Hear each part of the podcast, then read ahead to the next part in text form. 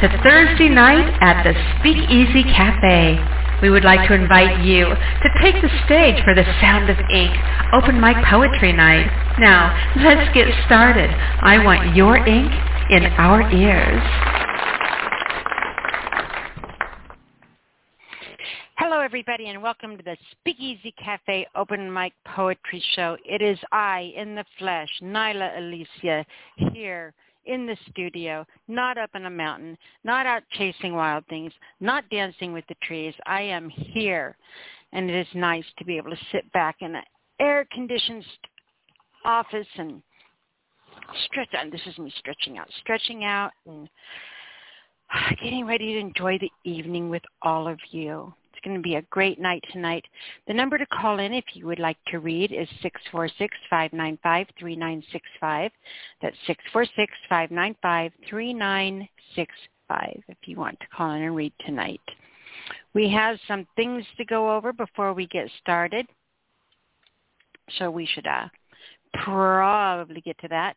Today is August 17th, which is the last day for you to get your poems of place posted on my page and or read them on the air tonight to be included in the drawing for our poetry for prizes contest. So if you have a poem of place and you want to post it on my page or read it on the air tonight, you'll get entered and we will be announcing that drawing next week or the winner next week. Remember, poems of place are about the place exclusively. The place itself is the subject of your poem. If you're writing a poem about Paris, make it a poem about Paris, not you in Paris. You get the idea. So, yeah, if you got those, read them tonight, today, right now, 12 midnight. You have to have them posted on the page, or you have to read them on the air tonight to be entered into the drawing yet again, or for the first time, depending on how attentive you have been. I want to take a moment before we get started and I want to thank our sponsors, those of you who stepped up to the plate and helped contribute towards our 2023 broadcasting license. Sponsors are Annabelle Ashire, Anthony Arnold, Dave Kuhn, Debbie Kelly, Douglas Curry, George Wiley, Gary and Noreen Snyder, Jade Miss, Miss Jessica Brooke, Karen DeWitt, Kristen Riley, Jess, uh, Krista Jopek and Krista Jopek's dog, T.S. Eliot, Lori Binder, Lynn Perkins, Martha Shefsick, uh, Michael Emerald, Missy and Jimmy Ray Davis, Pineapple 16, Rebel Jones, Rich Hathaway, or Hathaway. I always say Hathaway. Someone just like needs to like harness in my tongue. I'm telling you. My riverboat captain, my darling, Rich Hathaway. Robert and May Ryan, Terry Galloway, and Timothy Melton, my SSM. I also want to thank those of you who made anonymous donations in the memory of Melvin Douglas Johnson, Philip Kent Church, John Kays, Ray Neighbors, Rick Smith II, Glenn Still, Charles C.B. Banks, King's Cadence, and Deep Enough. So thank all of you. We are getting right towards the end of our 16th year in November. October, beginning of November, we will have been on the air for 17 years. So it's about time for our anniversary. I am so excited, you guys. 17 years. That's like amazing. 17. I was pregnant with my first child when I was 17. That's that's insane. I could just I could be having a baby right now, a poetry baby. Something like that. I don't know why I shared that with you, but I feel so much closer now. so really excited about that and uh, you know we wouldn't be on the air if it were not for our sponsors. So make sure if you get a chance, just slip them a note and let them know how much you appreciate them. And uh, yeah, you guys are amazing. All right, so next we are going to get into your poetry prompts and all that good stuff, inspiration from the inkwell. So make sure that you have your pens and your papers and all that good stuff ready because we are going to start it right now. so I already went over the poetry contest is extended. That's important to know. I'm going to go ahead and give you your poetry prompts. Now, as I go through through these, keep in mind that poetry prompts are like seeds planted. They are meant to grow into poems. With that said, the prompt can be the title of your poem, it can be a line in your poem, or it can be the general concept of your poem. And beyond that, what you do with them is up to you. I also want to thank all of you who contributed prompts to this week's list. I have been posting every week, getting prompts from you, the poets. So watch for that on my page if you'd like to add some in. We had some really fun ones this week, and I added some of my own in there as well. So ready? Got your pens ready? Here we go. Number one, how do I escape?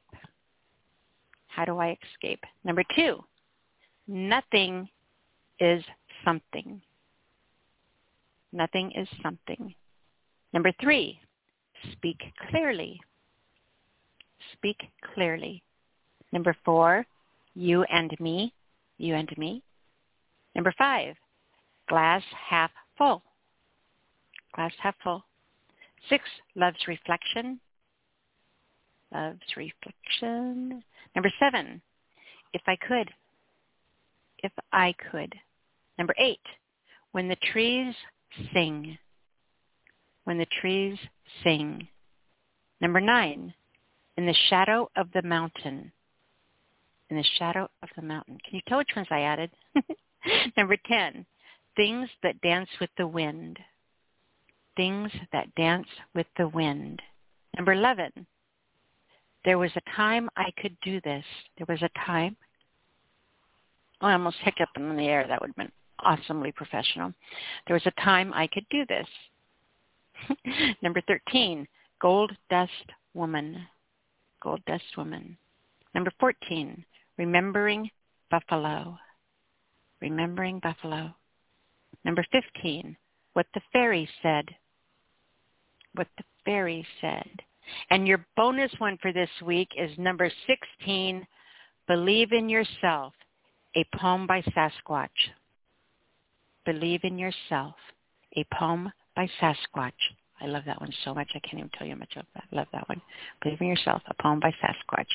Remember, you can write one poem to each prompt. You can mix and match the prompts and use as many of them as you want in one poem. Or, just saying, if you get real froggy, you can use all of the lines in one poem. So let the title be Believe in Yourself, a poem by Sasquatch. And then fit all the rest of those prompts in there somehow. There's a challenge for you. All right, so let's go over your pick apart a prompt writing exercise, and you should do this before you sit down to write to any of these 16 prompts that I just gave you, but you should also do this every time you sit down to write to anything. This exercise is to highlight that what you do with the prompt before you write to it is far more important than what you do write to it. It helps us get away from that typing the typical basic first knee-jerk reaction that we tend to think about when we hear something that inspires us. Our brains have muscle memory just like everything else. So when you hear something that inspires you or you, you hear something and immediately you jump to an idea you think it's your muse, it's not. It's your algorithms pulling up the most used thoughts. So push past that and shake things up a little bit. Look what's behind them. Look under the rug. Look in the cupboards, the dark corners of your brain, and start finding the stuff that's hidden there.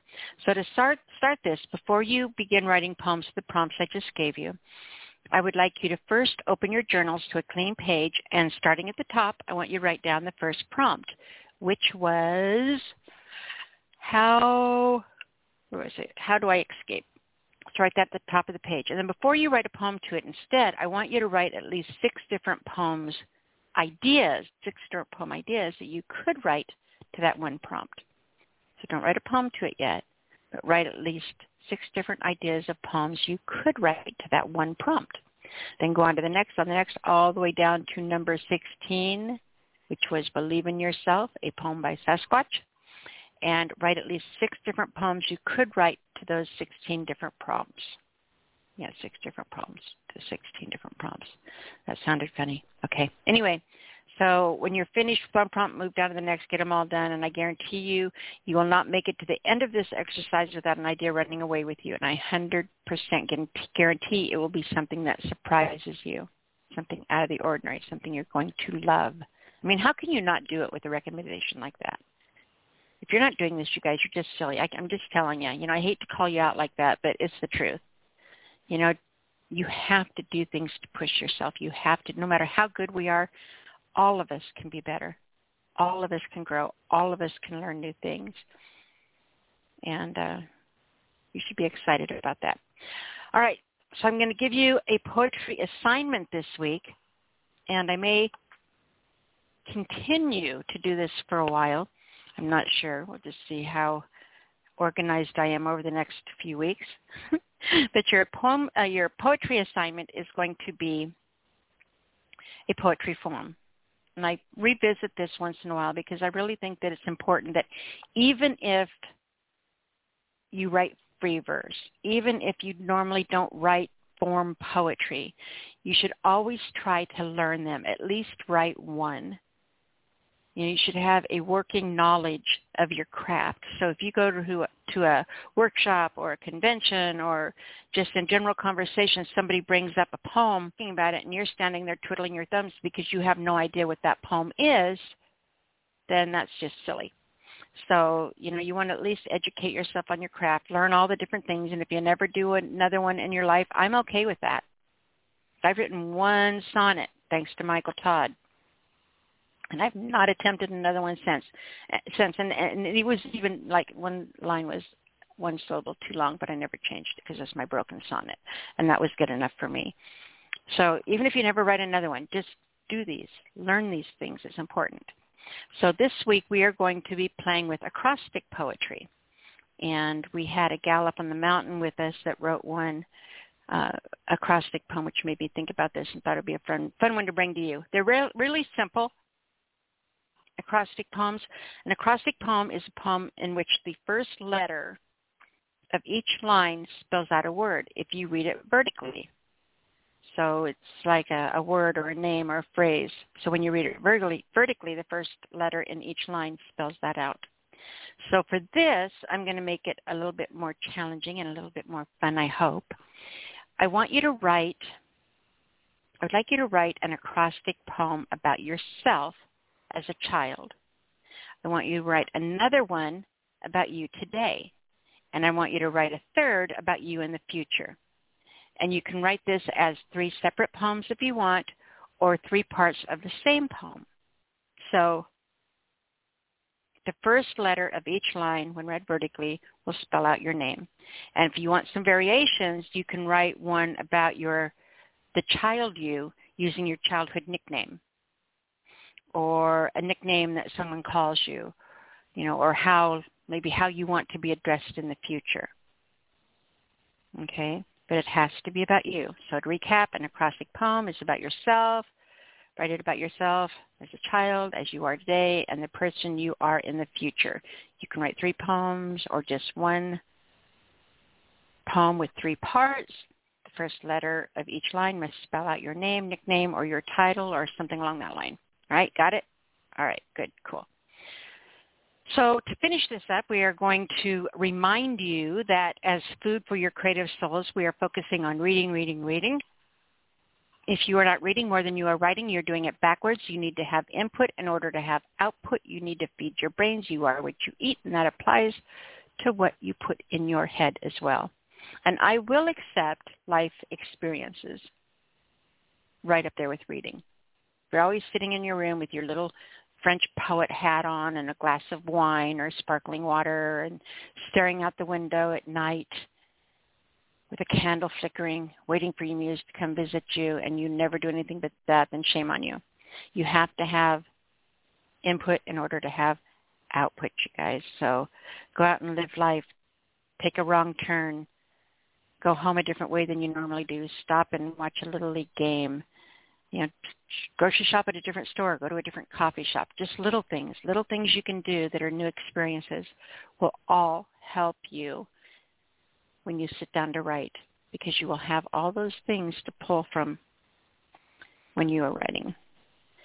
As our writer's discipline, again, every day, I want you to go out and write a haiku poem. And I don't care if you don't like writing haiku poems, and I don't care if you don't normally write haikus and haiku poems, and I don't care if you're someone like Soldier Blue who writes epic poems.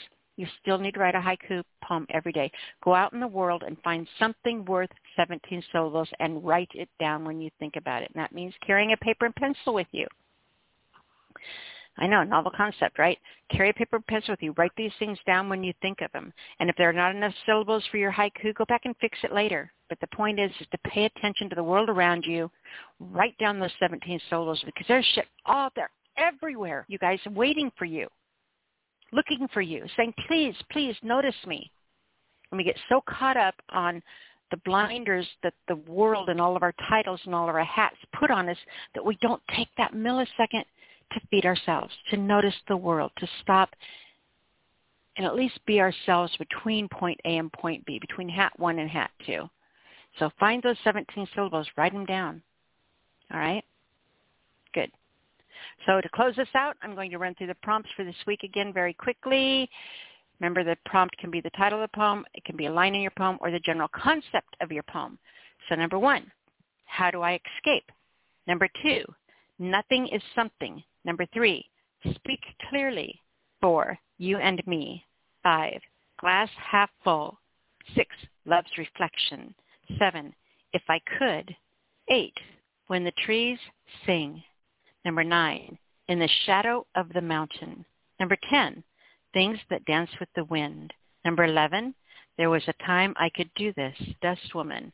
Number 14, remembering buffalo. 15, what the fairy said, and your bonus one for the week, da da da da da da, number 16, Believe in Yourself, a poem by Sasquatch. All right, poets.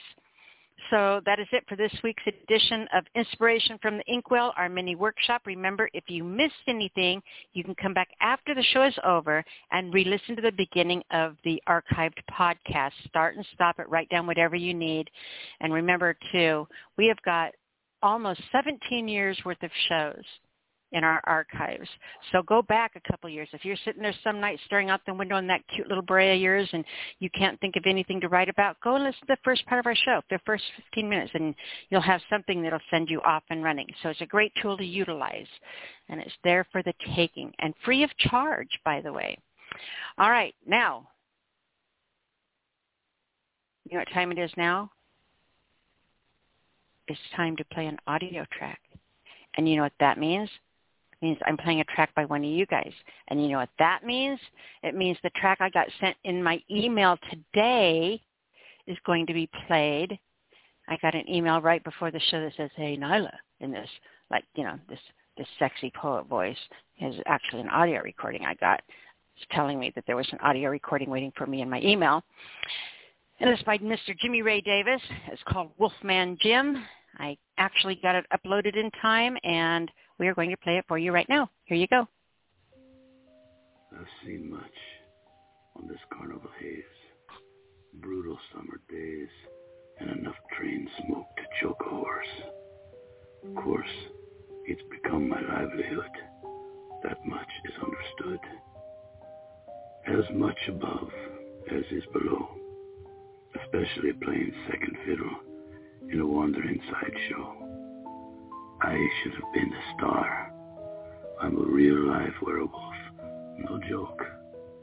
But I ended up fixing wagon wheel spokes in between gigs. The jig is up, I thought. But then I got caught by her third eye. Ah, Sideshow Sheila. Now she was the top billing made the show a killing. And she touched my heart. Devlin had talked about splitting the show apart. Smooth sailing, he said, like the French River Loire. The only obstacle, that bastard Bet Noir. Broke into Sheila's trailer one night on a bender, this side of hell. Told her not to tell. Ah, but you know something? She did tell. She told me. I found him buried in the freaks as usual. Told him I needed his advice. He turned away, and I whispered, Do not make me ask you twice. He came at once, eyes daring me, until I put my hand on his shoulder and showed him my big teeth.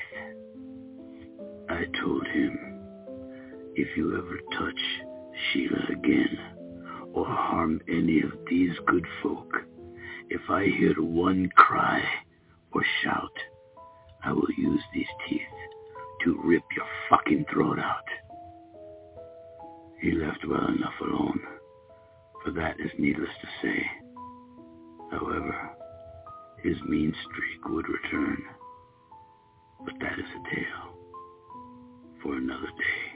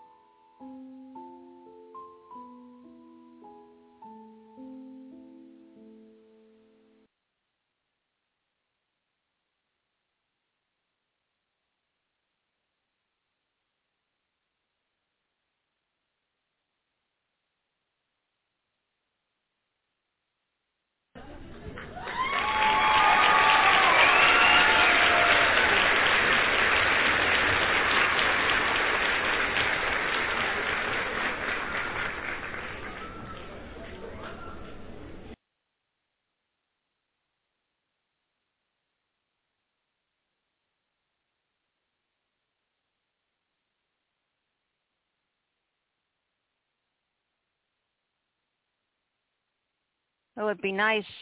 Can you guys hear me now? Somebody? Can you hear me? Can you guys, can you hear me? Here I am. Okay, good, glad. Whew. Don't know what was going on. So anyway, great job on that poem, Jimmy Ray. I cannot wait to see what happens next. The the poem for another day. I'm looking forward to that day soon. Very excited about that. So if you would like to call in and read tonight, the number is 646-595-3965. That's 646-595-3965. If you are on hold, this is what you can expect. We do take callers in the order that you call in, such as area code 860 is our first caller, Miss Jessica Brook. I needed to say that because we also have another 860, I believe in queue, or we did. I don't know where it went. But yeah, Jessica's our first caller tonight. So listen for your area code. When I bring you on, please make sure that you introduce yourself. It's really, really important that your name is attached to your work. We have 17 years almost of archived shows. And if you read a poem 10 years ago and didn't put your name on it, how are people supposed to know it's yours? So make sure you introduce yourself let people know who's reading and attach your name to your work. Right now you can read two poems. If the lines get too busy and I have to cut that back, I will let you know if it happens on your turn. I am terribly, terribly sorry, but right now you're good at reading two. And when you're done reading, make sure that you give out your URL. That's vitally important, especially in this day and age, to build up your writing social network, especially if you plan on publishing any of your work, which we will get into why in one of the workshops we're going to be doing. So make sure that you give out your URL so people can find you, inspire, and be inspired. And then remember, please, we have a mature rating. So I never know what people are going to read when I pick up that line. So be prepared for anything, with the exception of hardcore adult porn poems. No bumping body parts, no tab A into slot B. I heard Christopher saying that last week. It was so funny hearing someone else say that. so anyway, uh, you know, you guys know where the line is. Don't push it, and we're good. And let me give you, I'm going to give you the first three callers so you kind of have a, a heads up where you are. We've got 860 followed by 702 and 731. Those are our first three callers. And then Rich 850, you're after that. So our first four callers. That gives you time to get up the hill on that tractor there, bud. All right, let's go ahead and bring on area code. Area code Jessica. You are on the air. there you go, Jessica. I love it. Well, you got your own. You des- you deserve your very own. It's like your own little world there. Oh, how nice. Um, I'm just getting over COVID. I thought I missed you last last week, and I'm glad I hear I didn't. Although I did go on and w- one time while he was Steven, he was there. Um, so, but yeah, n- nice to call in. And I had Alexa remind me to go to the Speakeasy Cafe. So now I don't forget anymore. But last week I co last Thursday I felt awful and so sorry to miss it. I'm so glad you're better. I was here actually last week. Christopher was running the studio and in the oh, office, Oh, and I actually drove down off the top of Bohemia Mountain and was like parked in this abandoned parking lot hosting the show with him and then some crazy person came and knocked on the door and scared the crap out of me and said what are you doing here? It's like uh, um i'm i'm poet and radio. He just looked at me and shook his head and walked away. That's the stuff of like horror story poems. I can read a poem about that probably. Okay, um, to have? One thing I don't want to share because I think like I'm not, I'm sharing it with you guys, but I didn't share it on, on Facebook or anything because I think I've told the story before. But I was just thinking about it at work and I I wrote about it. Um, but oh yeah, I'm Jessica Brooks, just in case it wasn't said twenty thousand times already. Um, okay, is it, it, I explain it in the beginning and then I go through. It's called 2 a.m. in the Bronx. Some of you may have may have heard this before. In the time before cell phones and GPS, I had to rely on my passenger to give me directions. I do not remember his reasoning as to why he wanted to drive to the Bronx from Connecticut late at night. I was naive and young and did not know he was ways of the street. I was fairly new to the homeless population and homeless shelters. I had never been around people with substance abuse issues before. I was walking along with the guy I was with, and all of a sudden was witnessing a drug deal. Scary as hell because I wanted no part in it. He wouldn't come with me, so I began to walk to my car around 20 blocks away. Okay, stay hypervigilant, walk quickly, look straight ahead. You'll get there. Only 19 blocks to go. The car slows down. No, wait. Scared as hell, adrenaline kicks in. Determined to get to my car safe, I concentrate on how much farther I have to go. A car slows down. A man yells out the window, assuming I'm a prostitute. I ignore him, quicken my pace, wearing brown corduroy, red shirt with a dragon, surely not dressed the part. Soon, the same thing happens again. Of course, I was frightened. What if I'm a roach? What if someone gets out of the car? Just continue. You will get there. Just walk quickly. Look straight ahead. Ten blocks to go. Twenty blocks felt like an eternity. Dark, desolate streets, unfamiliar territory. Frightened, yet kept my wit. Eventually, I see my car, get in, lock the doors.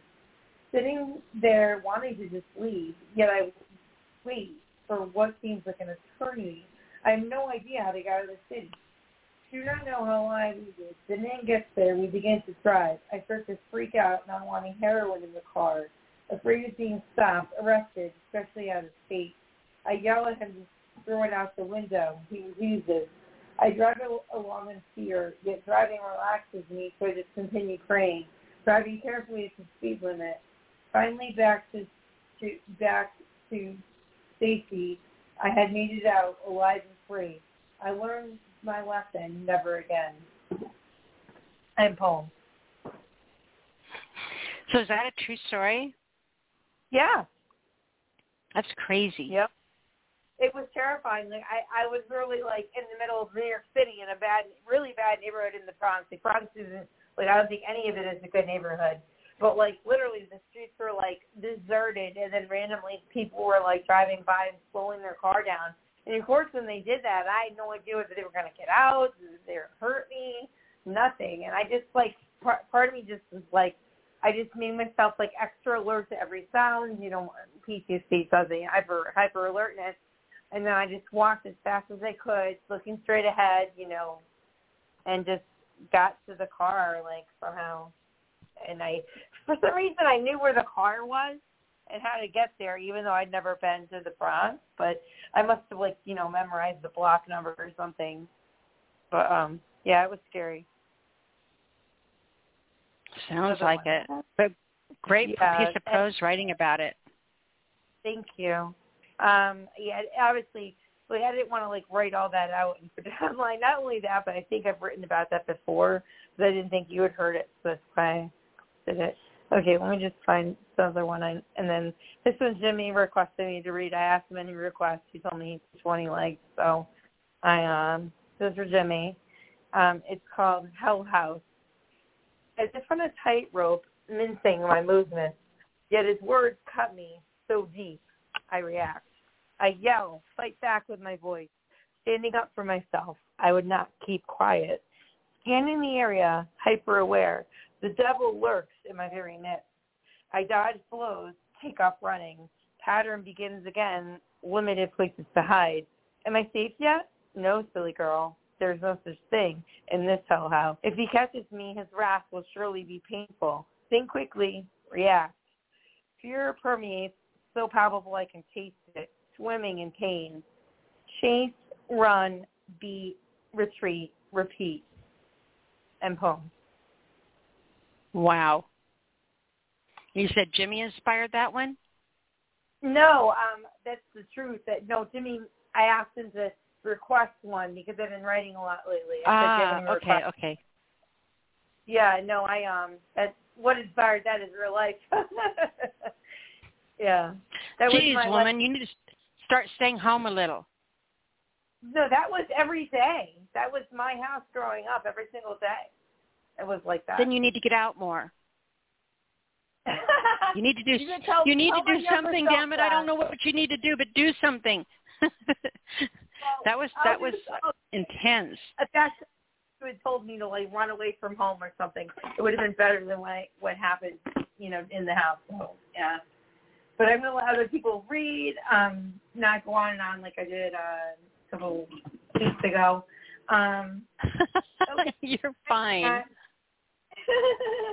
well, I just sometimes when I'm like waiting, I'm like, God, is this person ever gonna stop talking? And I mean, I know that's like kind of rude, I guess, I think, but sometimes I'm like, you know, I'm next, you know, I really want to read, you know, why they take us long? Um, there are other people, but whatever. Um, yeah. So Jessica Brooke is my pen name. Um, my name, actual full name is Jessica Brooke Miller. Um, I have poetry under Jessica Brooke on Amazon.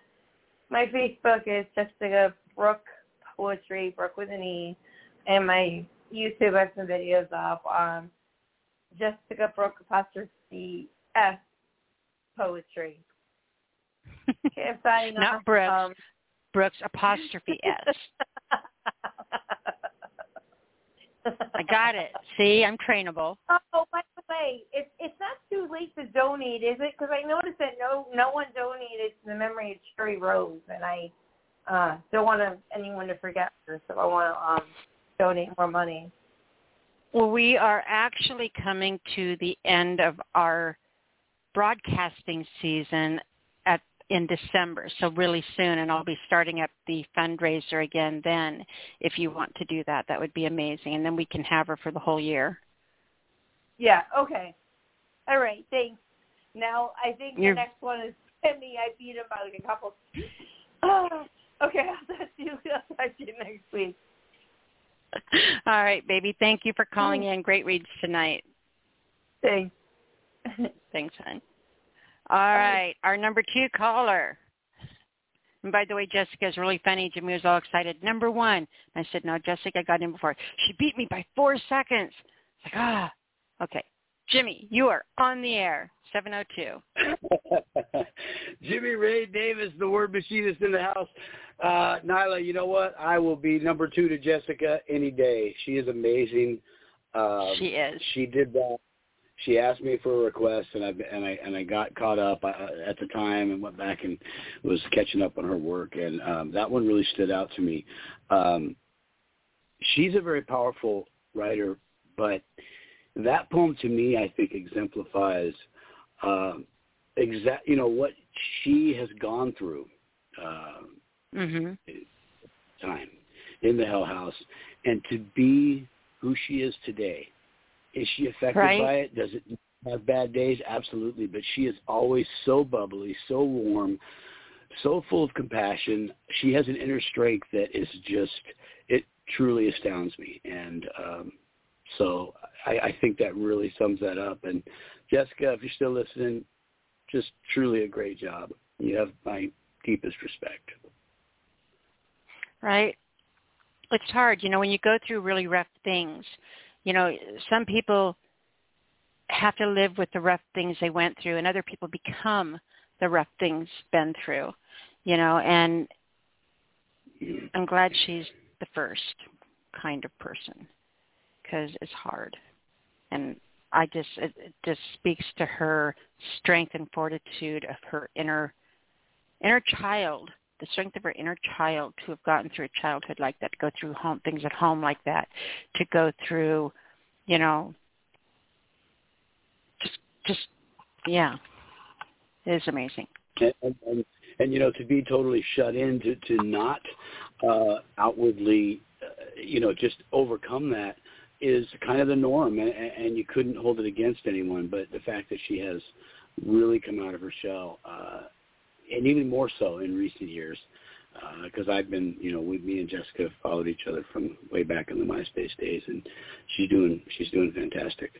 Um, Nyla, so I brought you. Um, I, I, I don't have another Wildwood poem yet. Um, I hope hope to have one for you next week. Uh, this is a. I'm, I'm going to give you one old, one new this week, and uh, this one is from 2008, so this would have been the final stretch on uh, MySpace.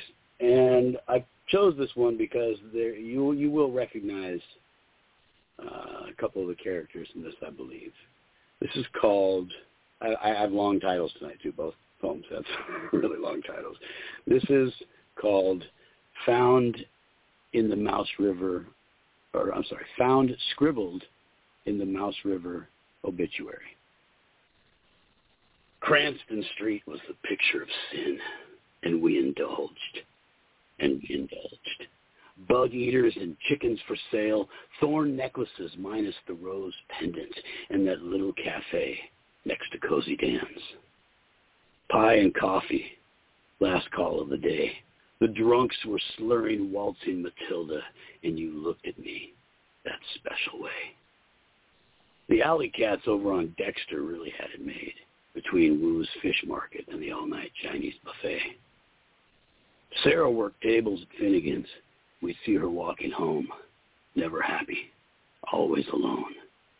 Shuddered when we realized she had fallen victim. Another hard luck ex-winner. Had to read in the Mouse River Rag how she'd become a victim of a psycho named Skinner. Of course, now it's all changed. Mike at Cozy Dan's agrees it just couldn't last. Couldn't last. And winter still brings the freeze. The piano in the corner is laden with cobwebs, and we can hear the ghost songs of three-eyed Sheila. Sad and infinitely true. Not sure what happened to her, but her songs remind me of you. And poem. Wow. Yes, I do recognize people in there. I knew you would. I just knew it. Skinner. That bastard. Yeah, you know, and that's the one storyline that I have decided not uh, to extend. I'm going to focus on Abattoir, Sideshow Tales, and Wildwood. Uh, I just don't think there's enough meat uh, in the Skinner story as it is. I think it might be more fun to just bring him back for maybe some little cameo appearances throughout the other stories. Mm-hmm. So now, yeah, any of you that know that poem will understand. You know, read in the obituary, should become a victim of the psycho named Skinner. If you know his Skinner poem, you'll understand what that means. So I think maybe I'll close the show with your Skinner piece just so that people can hear it. No, Boy, cool. opening and closing with you. Mm. I'm telling you, I don't know what I I owe the honor. I just uh so Nyla, I did um I've been last week I told you about a poem I've been working on for months. Uh because it had to be just right. And I don't know if it's just right. But I decided to finish it up and and this is what we're going to go with. Now, um there are a lot of injustices and unfortunately uh racism and and, and many other uh, hor- horrific uh, issues are still ongoing, uh, painfully, uh, sometimes just openly, and um, so this story grabbed me, and this is a story of Rasheem Carter, uh, who disappeared last year, almost a year ago, um, right after calling his mom to tell her that he was being chased uh, by truckloads of uh, white men um, from the his job that he was working, and uh, his body was found a month later. It's been almost a year. We have no answers. Um, I, I won't get into the whole story, but definitely Google uh, Rasheem Carter and you can read it. And it's uh, it'll tear you up. Um, ben Crump, the civil rights attorney, is working with uh, Rasheem's mother.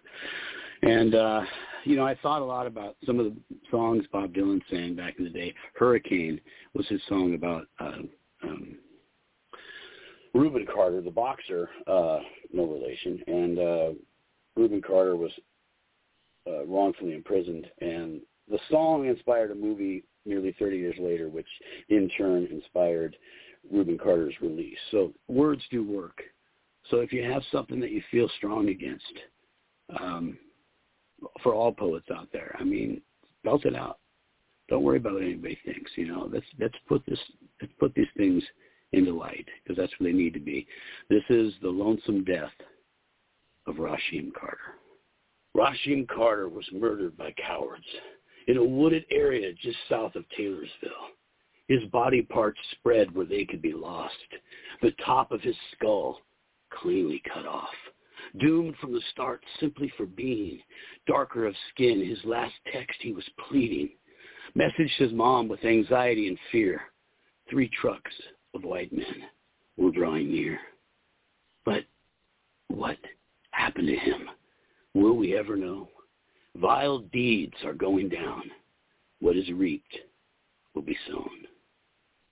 Rasheem Carter was a restaurant owner, an intelligent young man and a dear father. Worked a job contract to restart his business, just doing what he could to try to stay blessed. But William Zantzinger will rear up his head to make sure that all the Hattie Carrolls are dead.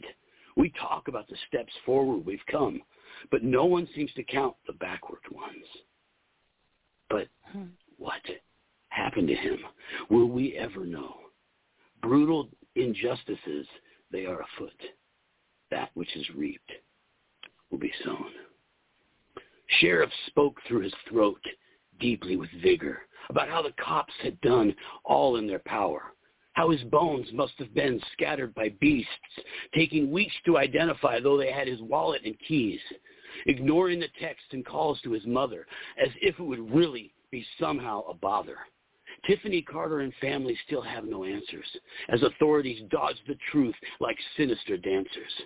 Sean Tindell accuses Ben Crump of division, but Tindell's cohorts are imbued with racist affliction. Too many inconsistencies just don't seem to add up. No excuse for a police force that has gone all the way corrupt.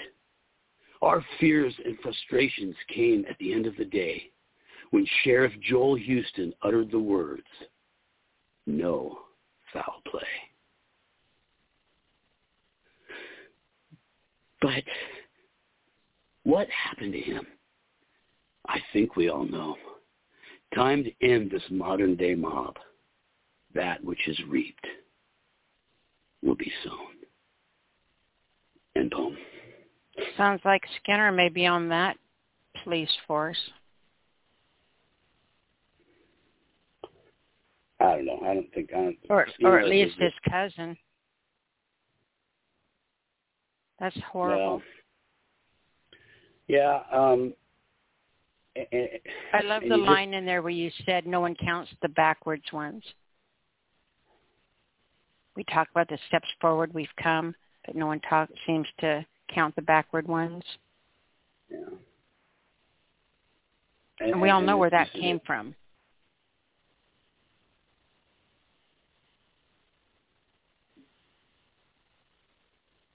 That's all I'm going to say. Well, the fact that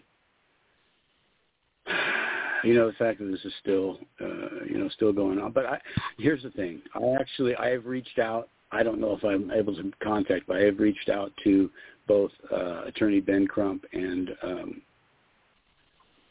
uh, Rasheem's mother, Tiffany, uh, because I wanted them to, I, if they, if possible, I want them to read this before I actually post it. Um, uh, it would be nice to get because uh, I don't want to. I mean, I, I I can't. I couldn't include everything. You have to really Google this to find out. There's a lot more information, and it's just going to break your heart. Um, but I've got it pulled up I'm, to read after the show.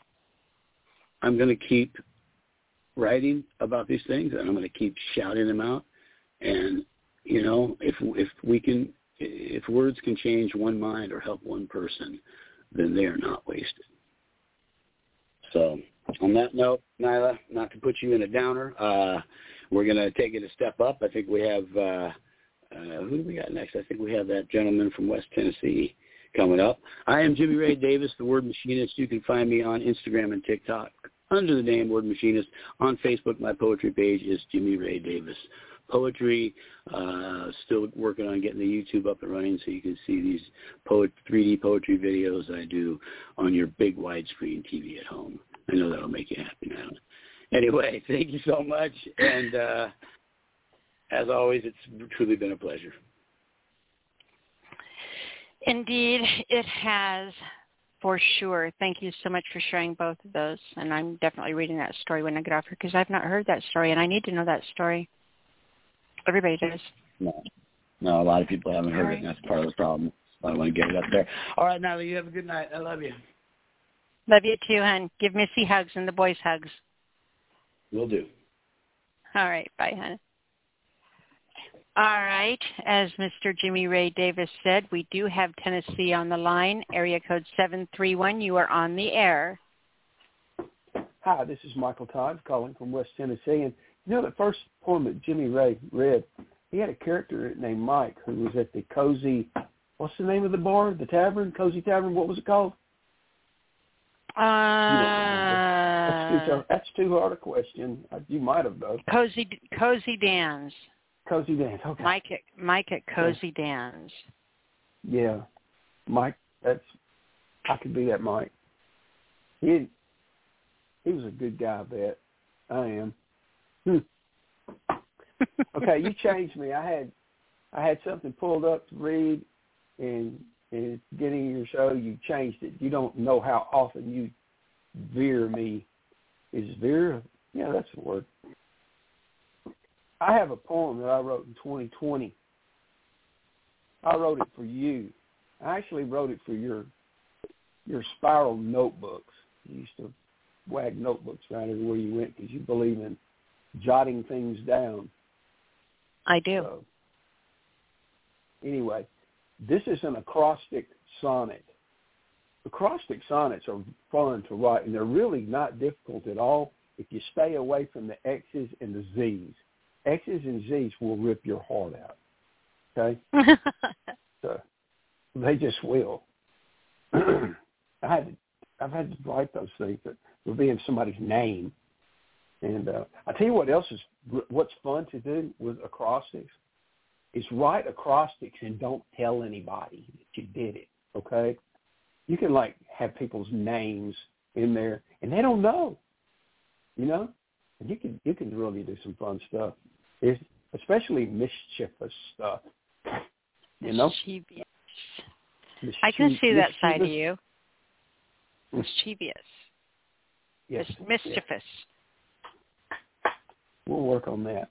Anyway, we will. First poem, Spiral Notebook, which has 14 letters. Uh, uh, uh, okay. Spiral Notebook, acrostic sonnet for Nyla.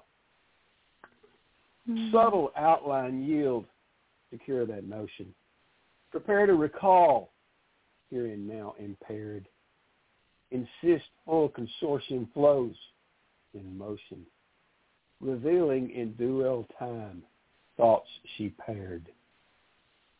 Adroit on her feet when time to accede, lateral fade, a hint hinders balance. Notion in her hand all but guaranteed, owning the only option, given chance. Table of contents, merging scroll and ink entries spiraling under full control, bearing her brand outside the box in sync, open and shut, encased, in time extol. Only glimpse what goes on behind the scene. Knowledge divulged, disguised, and in between. End poem. I love that so much. Were you inspired? That makes my, makes my heart happy. Sweet. Absolutely love it. You are reading I'm too, though, right? Sure. I got another one that my buddy Shirley Alexander has posted a couple on the the MySpace poetry site, and uh, um, she had one that I was going to do, and then she did another one. I thought, well, I'd rather read this one. This is this one is really going to hit Nyla in the fields. Okay. Okay. You ready? You ready? I'm ready. My feels Okay. my feels are ready. All right, from the year 2010, the poem is called Fear of Falling, written by Shirley Ann Alexander. Fifty years ago, my sister and I raced across a long, high porch, jumped off the end to fly across daffodils and old barking dogs. That was before my sister fell. She sprained her arm on the hard ground. Afterward, I would run across the porch, leap into abandon, arms open to the sky. My sister would run to the edge, break to a full stop, sit down, and cry.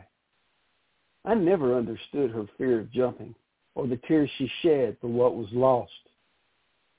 I spent a lifetime long jumping from one thrill to the next, fearless. Then one day, I took the highest leap for love. Now I understand. End poem. Yep. That one got me. You knew I'd like that one. Mm-hmm. That's like actually kind of genius. That's a great poem. Sam was brilliant when she was writing back in the day, and she could be again if she took the time. She has a life. uh, She has a lot of life that gets in the way. You know, we all do, but in our core, we are what we are, and her pen will find her when when she needs it the most. I think. Fantastic. I have, I have to believe that for all of us. Mm. I'm gonna print the other one off and have it for in the very near future. I do kind of just love her to death. I really do. Well, I hope she hears this and lets her know the impact she still makes. That'd be kind of cool for her to know that. She drew. A, D- she Need drew a to, picture once of drew a picture once of a car of a of a bridge that goes over a creek. Okay, what do you call that? A bridge that goes over a creek, a covered bridge. Okay, that's what I was trying to say. And uh, it's very detailed, immaculate. And, and I remember looking at at this covered bridge going across this, a narrow body of water, thinking to myself, if the bridge ever falls in, but the cover stays, what do you have? What? I don't know. I don't know it? either. I don't need to know. think about that. You need to make a, a challenge or a prompt. Go to your people, discuss it. There's got to be an answer to this, and I can't find it. Hey, I'm just a, I'm just a country boy in West Tennessee. All right, so write that down, send it to me, and I will post it on my page, and we will find that answer. Okay, I'll do it. okay, I'll do it In too. the meantime, in the meantime, you know what time it is?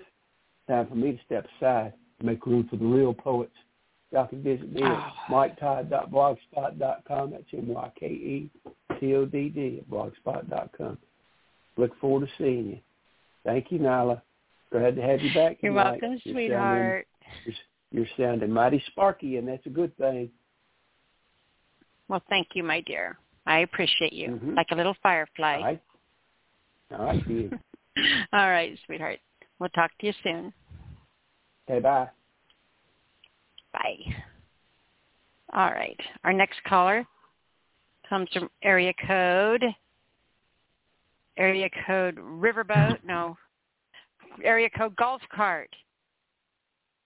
Eight five zero. You are on the air. Yeah, it's a golf cart tonight, unfortunately.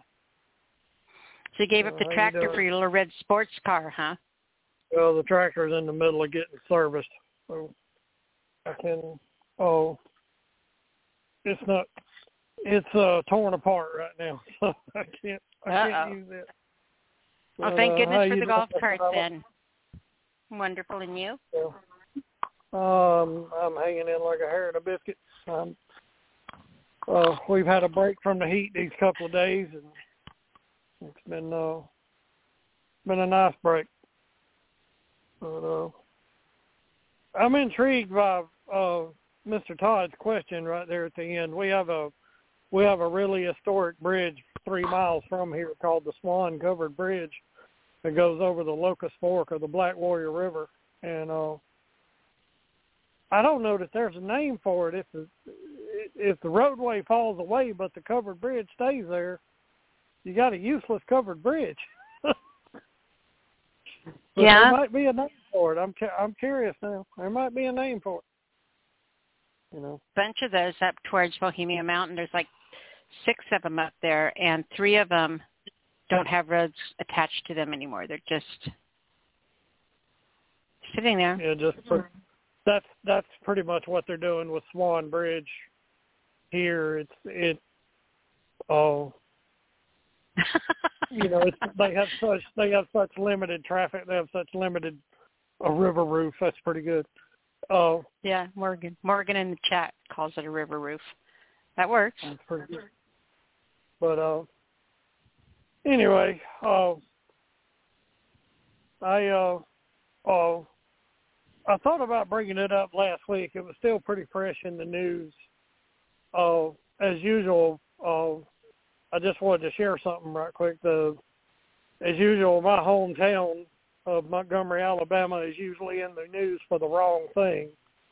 Uh, you know, they had the big uh, brawl on the river there on the fifth. I believe it was the fifth. Uh, we've come to call it the White Trash Bash, but uh, there's a lot of spooky stuff that there's a there's a whole lot of folklore around that. There's a really ugly history there, but there's a lot of folklore around that riverfront and a lot of uh, there's just a lot. Uh, Hank Williams actually learned the blues from uh, a blues player they called T-Tot there back in the in the early third twenties. Whenever he was a kid, he was like a teenager, and uh, when I was a junior in high school, my high school girlfriend and I, we go down to Union Station. We go down to the riverfront, and they have these tunnels that you know go under the the switch yard to go under the actual station and go down to the riverfront. And there was a guy that had set up and uh,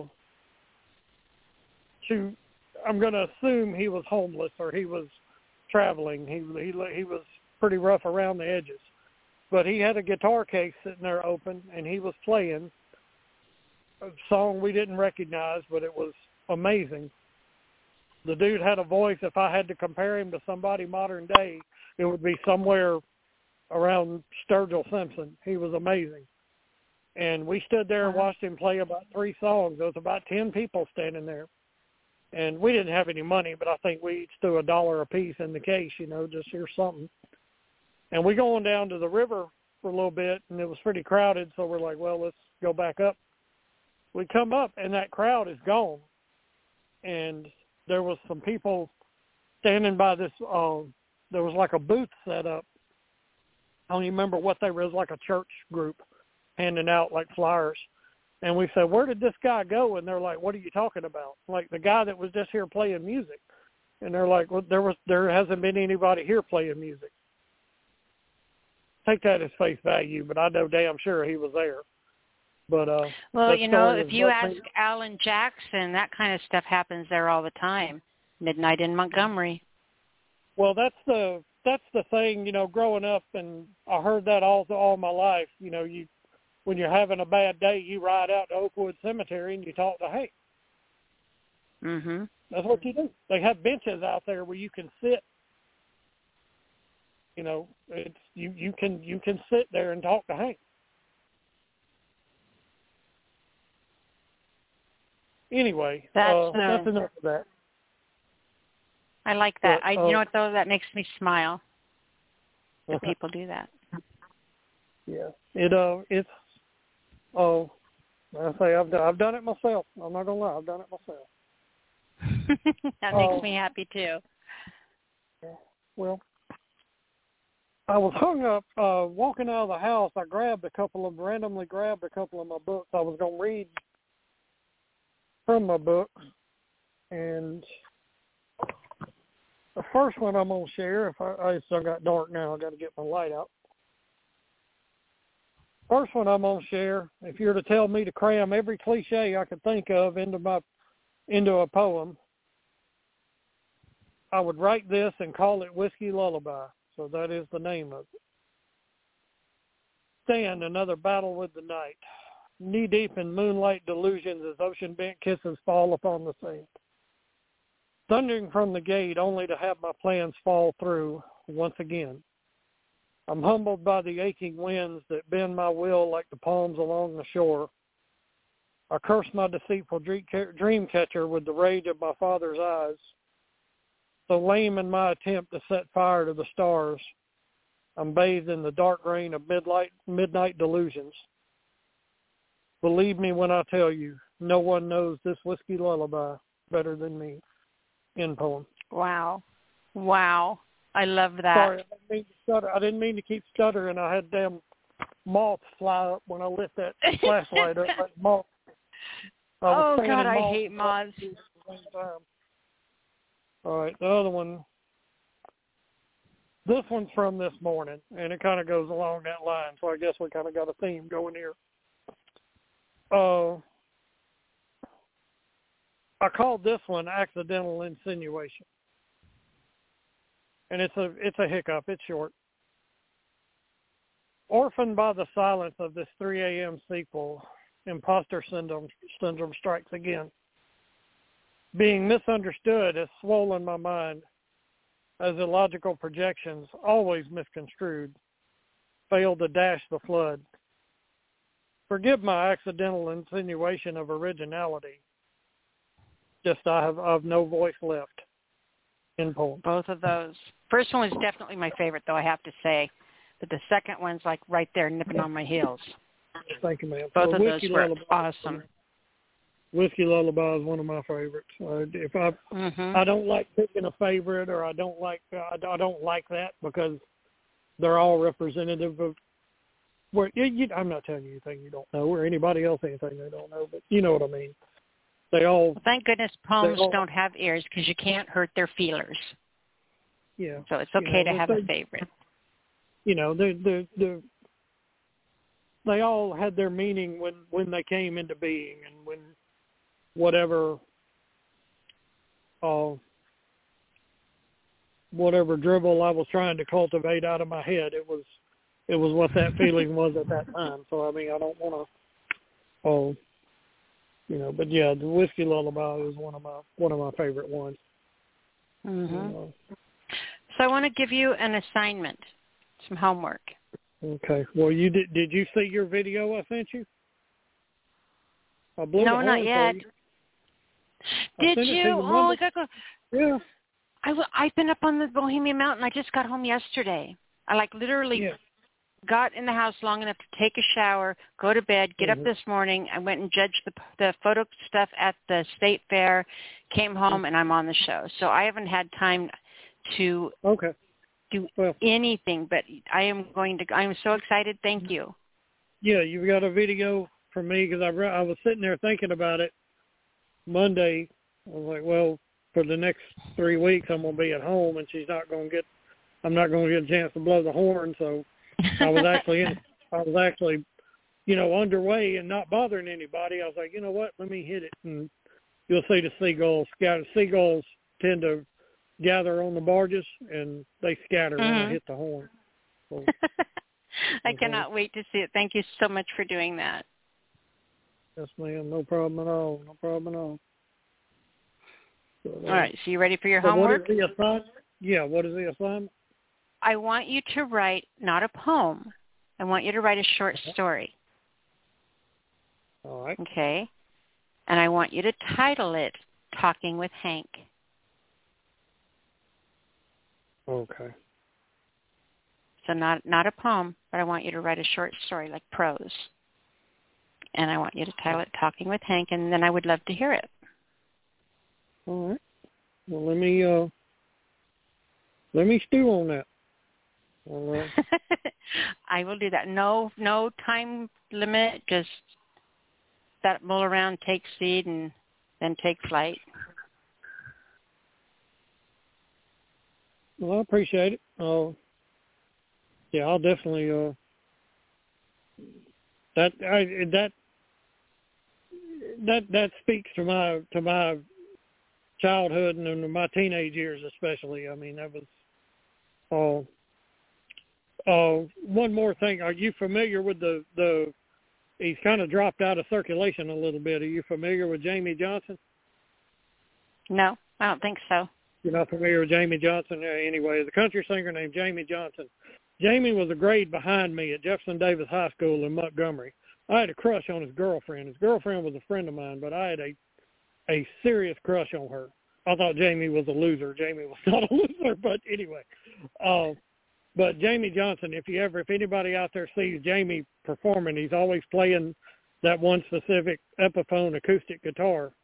If you look down at the base of the guitar, what you call the bout, where the strap hooks behind your on your right side, you'll see damage repaired.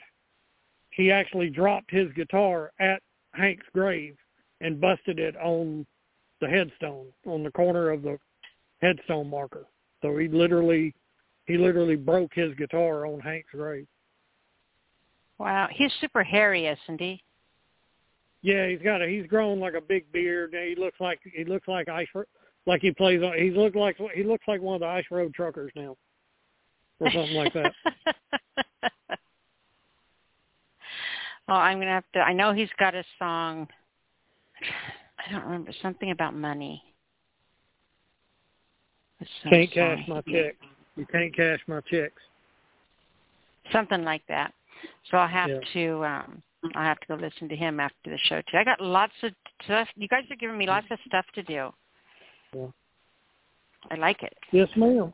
All right. Well, I will get out of the way. I've taken way more than my share of time. I will get out of the way, and uh, y'all, y'all have a good evening. I'm enjoying listening to everybody, and uh, we'll have a have a good one. Y'all have a good I'll one. tell everyone how to find you first. Oh shit. Um uh Dead Society Poet is all my uh social media is all Dead Society Poet. Instagram, most active on Instagram. Uh Twitter that I refuse to call X. Twitter I'm still on there. Uh Facebook, I have my poetry page on Facebook.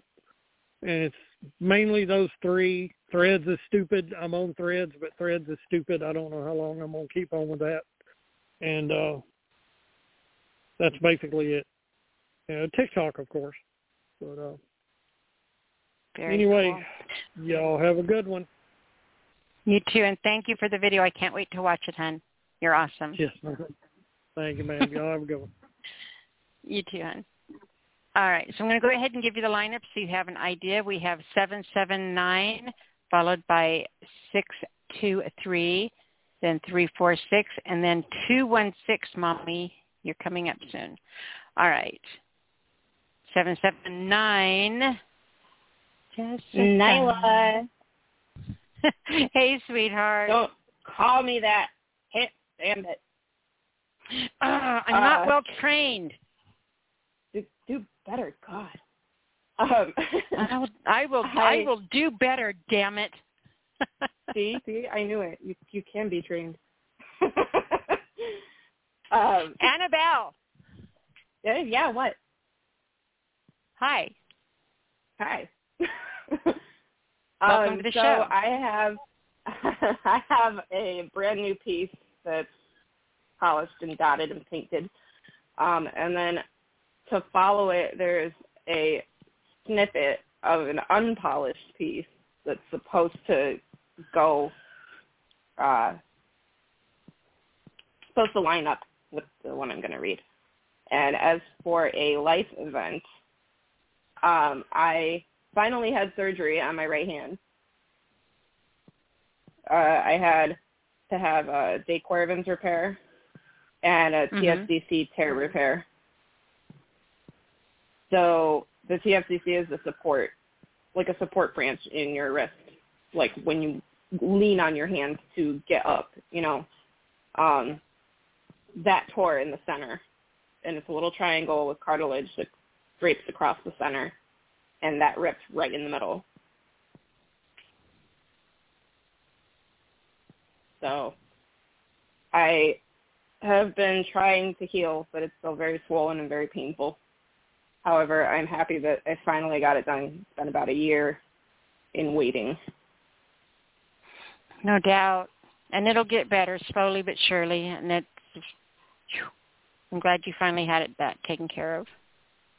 Yeah, me too. Doctor said that I should have a full full recovery, have full access to my wrist again, and so I don't have to cry about not being able to write or paint.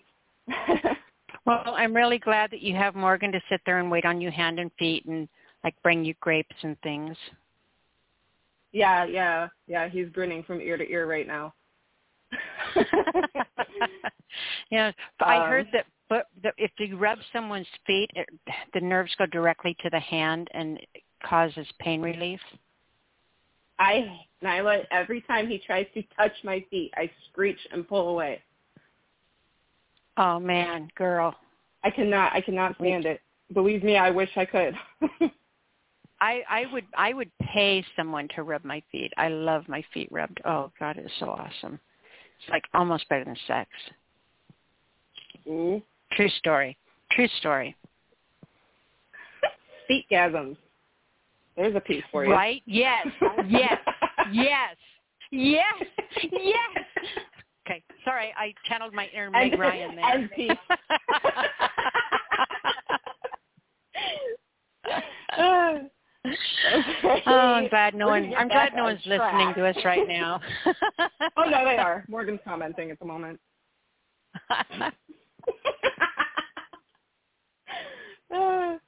Okay, uh, so my first piece is called Unintentionally Aware. Our demons play beneath the shadows, and they echo in our laughter. They're in the thick of our throat as they tell us, you don't matter. They're waiting in the darkness of our humor, perfectly timed, carefully paved. They are the unspoken rumor we hear behind the smiling eyes we have to praise. Listening to respond with obsolete, effectively blocking our only view. Our demons sleep on a clean linen sheet, fully dressed and ready to argue.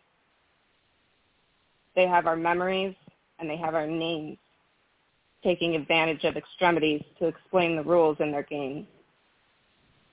Our demons live in a fine our demons live in the fine lines of reality and fear, casually slipping out at times to see what they can hear. They are patient and unkempt as they play quietly in our black and gray thoughts. They are painfully content as we fall to our knees when we have lost. Our demons suggest traumatic stories to keep our relationship solid. They create the categories. We pull our first card as they whisper, your turn is invalid. And that's piece. Wow. You know, those demons are my demons are the voices in my head. You know, and it's it's I, I love the part where you talk about they sit on clean linen and ready to what was it ready to fight or ready to what was it Ready to argue. ready to argue you know and Yep. you know for me that's like it's bedtime now and i have to go to bed but as soon as i go to bed and i'm not multitasking i'm not keeping busy you know that's when they start messing with me you know i don't even Yeah, time to sleep in the that's why I bed before it. they're right there so that yeah it really makes me think about that it took me a long time to get control over them you know the way you, know those things talk to you inside your head and and just keep all that crap stirred up like shit disturbers you know Yeah, for real. We're going to bed, and Right. I woke up for work. yeah right right perfect right. that needs to be on a lic- So- license plate or something Yeah. Or not license plate a bumper sticker I know a guy. that's what i'm thinking a bumper sticker yeah well we'll work guy on, we'll get that. the wording on that right we'll work we'll work on the wording of that for that because i think that's awesome okay. we're going to bed and they're getting up for work. Yeah. All right, number two. Uh, called Serenity of My Own Backyard. And remember, this is not polished, and it's yeah, I'm not happy with how it's going, but it'll get fixed. So Serenity of My Own Backyard. I feel it caress the very fibers of my heart, knowing that this is where we start. Where yearning and peace build a home amongst the demons as if to say, we see you, and you are not welcome in this place with or without your treasons. I find comfort in the sunrise above the mountaintops in the early morn. I find oxygen where heavy souls were once born. I find life beyond the sand and gravel, wondering when the darkness will unravel. It's so close and yet just out of reach. The happiness storybooks share. It is a promised safety net in breach of a home that will forever be there and that's empty. And there's a beautiful sunset set besi- behind the desert mountains on the gravel. I'm looking at Yeah. the picture on the piece. I, I saw that on your page, so I had to pull it up real quick. Oh, So I, so I could read yeah, it while Morgan you were. actually took that. That's not. That is an unfiltered picture, and that I. One of the things I love about photos in Arizona, everything looks like a goddamn postcard. right? It does. Except for the fact that everything in Arizona is either dead, dying, or deadly. Other than that, Arizona gorgeous. is amazing. it is amazing. I had a chance to drive Yeah. a little convertible Miata all the way across Arizona one night, and it was in the desert, and it was so cold. Oh my God, it was beautiful.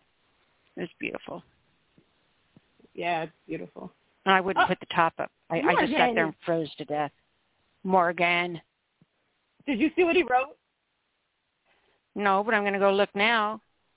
You have to, because I'm a little concerned now. He's sitting next to me, and this is Um, his question. You're de- you're definitely deadly. ah, okay. So He's grinning at that, isn't he?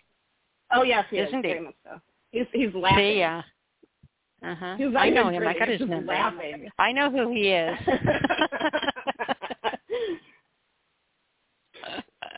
All right. Oh, awesome. Well, those are those are my pieces, my polished and unpolished. And you guys can find me at allpoetry.com forward slash scarlet letter. It's all one word. Um, I try to keep that as updated as possible, and this is the first piece I've written in a couple of months, so that felt good for me. Well, it was great to hear you read. I've missed you. I miss you when you're not around. I know, I miss you too, Mama Bear, but I'm trying. We're getting so much closer to having the kids, so that's, that's important. well, tell Morgan next time he has to read too. Well, he's right there. He's waiting in line. He's next. And boy, does Is he he have a surprise for you. Oh, shh, never mind. I'll pretend I'll be surprised, even though he told me his area code already. I'll be surprised. He's he's literally after me now. Come on. Shh, I'm old. I'll forget. okay, I'll remind you in ten seconds. So just count Okay. to ten and we'll go from there. I'm just kidding. Okay. See, every, that's why I'm so surprised all the time. Everything's new. oh, too funny. Okay. All right, sweetheart. Love you dearly. I'm glad you're in a good place and and uh, getting your feet rubbed. Oh, we're cringe. I love you too. I know. Bye. Bye. okay, let's go ahead and grab our next caller.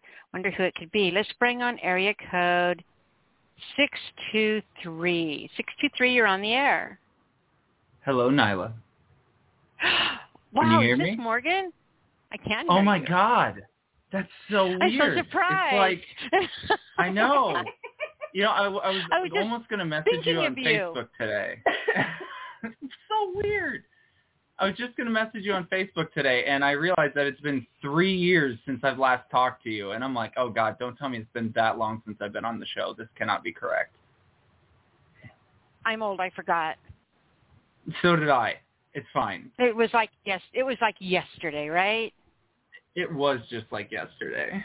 It was. It As was. far We'll as I'm call it that. I'm not really not that old, but it makes a really good excuse so that you know Fair we enough. can hide Own things it. under the rug and no one will find them. So I have So it's good to hear from pieces. you. It's good to hear from you too. I'm very glad to be back on the show, and I have a very special surprise for you here today. Um, I wrote Mm, my first piece in probably a year or two, and Mm-hmm. uh, I'm debuting it here. Well, I feel special. you guys get ready. For no, I haven't posted it anywhere or anything. I have not shared it with the world yet, and I thought, what a better place with Annabelle visiting to come on the show and read it for the first time here. So that's my second piece. My first piece is um, actually because you were talking about acrostic poetry. I've been Mhm. doing that for a decade, not knowing what it was called. And uh, I'm actually really proud to say this. I mentioned it in chat earlier. I actually have an acrostic poem that was published in a short story in a compilation book that is a bestseller book on Amazon. That's awesome. Got to be yeah, proud I of thought it was pretty cool. Yeah, a buddy Yeah. of mine is an author, and he got in with a collaboration um, for charity. And he's like, "Yo, I need a piece from a 16-year-old goth girl writing a love poem to death." And I'm like, "Boo, I got you."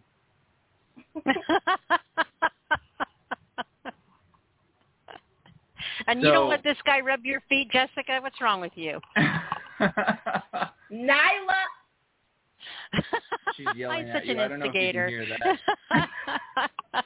No, she said the name again. I'm gonna Oh, smack her. oh yeah, Oh, you you said oh, the wrong name. oh, you said the Annabelle. wrong name. There it is. Annabelle. All right, so this first piece is pretty short, but this is the one that I uh, I wrote in the story. Uh, the the short story is called "Courting Death." It's it's like um, a tongue-in-cheek, um, kind of like really nice story. I highly recommend uh, anybody read it. It's in like 13 spooky tales to tell in the dark. It's like called like Autumn Nights, I believe. Uh, you can still buy it on Amazon. It is uh, it's a wonderful little tale. It's the last one in the book too. It's the closer. Um, but the piece, which is acrostic, uh, the title is the acrostic, you know, nature of it. It's uh, it's called Your Sweet Embrace. Yearning, I search here, out of my reach. Under the raging river no mortal can breach. Sing to me sweetly, weep here discreetly. Enchant me with wisdom eternally grand. Then take me away with a touch of your hand. Entrance me with wisdom, memory, and lore. Make me remember where I came from before. Be free of the shackles of all who demand, revile your presence, and refuse your command. At last we shall meet, and time may disband. Come, take me to wander the land that you roam. Embrace me, sweet death, so I may finally come home. And peace. That's pretty wicked. I love it. I just I wasn't going to read it tonight, but then you started talking about acrostic poetry. I'm like, now I have to. You do. I think So, that yeah, is uh, amazing. Oh, thank you. And, yeah, and you do and you do young goth girl very well. I have to admit. Thank you. I was very happy. Um? Tell her what it says. Oh yeah, I, I did. It's your sweet embrace. Yeah. Sorry, Annabelle's interjecting over here. Don't mind me. But my second I can hear. her. Oh, okay. My second piece. This is the one I, I tried to write an epic. Um, I don't know if this qualifies. I'll let you all be the judge of that. Um, but I've never really written anything more than like eight stanzas, uh, and this one is fifteen, so it's longer than my traditional. Um, but I'm really, really proud of it, and I don't think I repeated a rhyme scheme once except for the namesake of the piece. So I think that's kind of cool too. Um, maybe I'm wrong. I don't know. I'll, I'll let you see if you guys can pick it out. But uh, the poem is called Arise. I struggle and fight as I toil in the plight of surviving the nature of man, the lowest beaten down to keep them in the ground. It is all just a part of the plan. I soldier and crawl to climb over the wall and be freed of the dirt and the sands. A contest is made to block the brigade of grasping and outreaching hands. They pull and they hike, impaled on the pike of a promise to raise them above. The masses, they swing as the champions sing a false song of sickly sweet love. The smiles conveyed are black and decayed with a ravenous visage of greed. The droned soulless song carries on all along, imploring all others take heed. The hypnotized horde gives all it can afford to grasp at unreachable dreams. The champions on high laugh as they deny all but the meagerest of means. I rip and I claw as I'm dragged to the maw, unveiling the bottomless deep. I grip and I cling as I struggle to bring myself towards this horrid dark keep. The towering gate, a source of debate of who has the privilege to pass. The entrance now blocked, permanently locked by schemes of the high ruling class. The surge and the sway of the endless array crashes and breaks like a wave. The bodies are strewn and new dreams are hewn as the champions pick who to save. Within disarray and the endless decay held back by the burgeoning halls, a voice shall arise above all the cries, calling to tear down the walls. The hedonist scourge calls forth for a purge to silence the dissension of voice. The uprising must die to maintain their lie and preserve the illusion of choice. The swell from the crowd begins to grow loud as more voices enter the fray.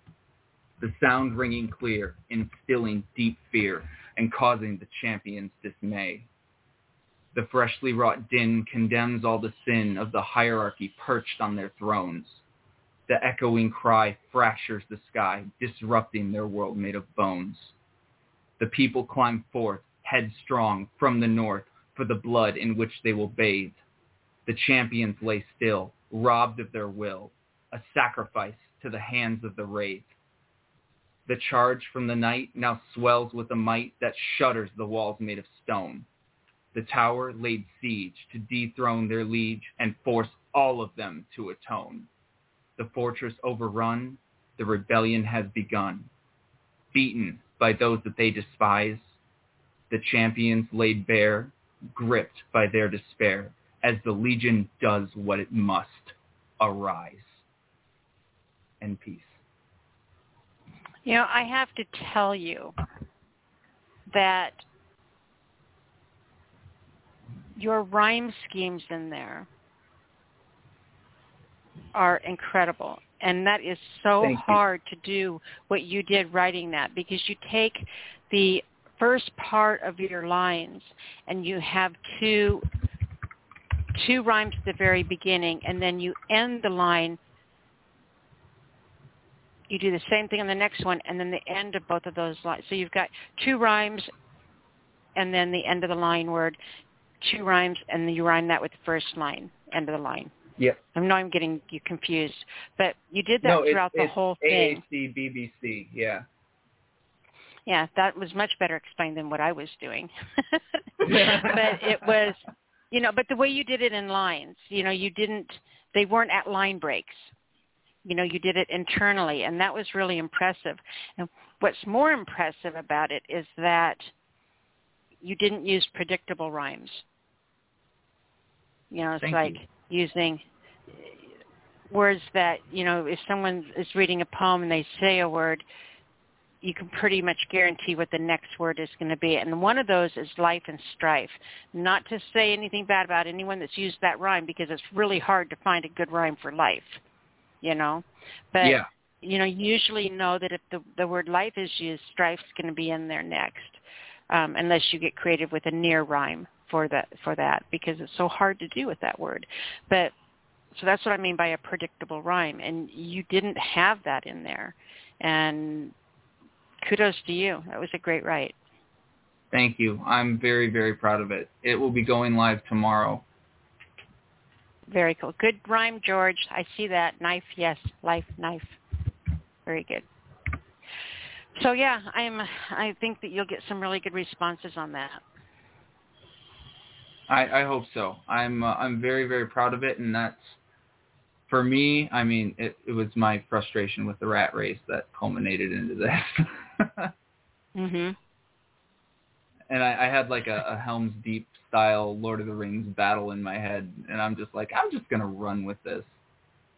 I really liked that too. You know, I was almost going to say it could have sounded like, you know, a, a soliloquy in a Shakespeare play or something. You know, with with like you know some Tolkien overtones there.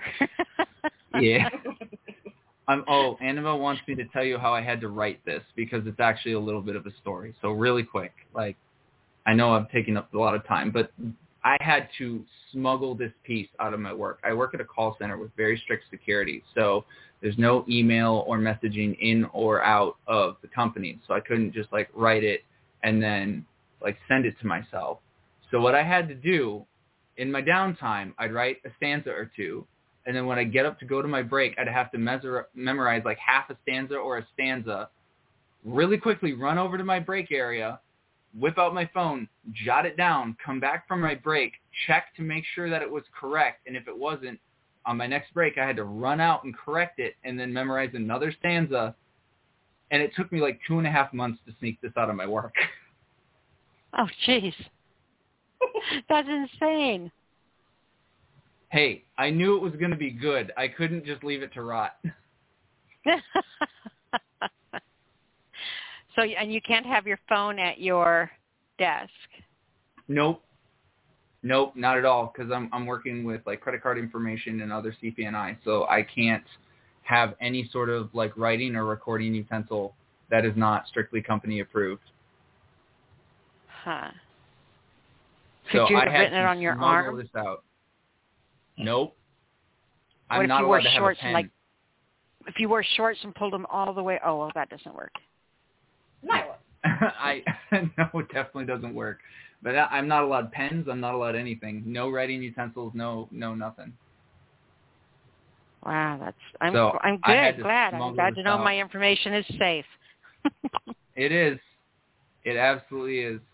All right, I'll duck out. Uh, for anyone who wants to find me and peruse my other works, uh, there's not, you know, uh, absolute ton of them. I believe that I'm a writer who does, you know, quality over quantity. Um, I'm very proud of, you know, all of my major pieces. Um, you can find me at writerscafe.org slash Ashire. That is writerscafe.org slash A-S-H-I-R-E. Perfect. And Annabelle, don't let him Yes? go so long without calling in next time.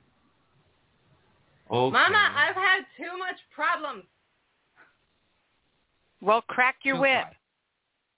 try. Okay. All right. I don't have one I will talk to you guys later. I'm glad you guys are getting a chance to visit and hang out and have fun Yes. and enjoy your sunsets and all that good stuff.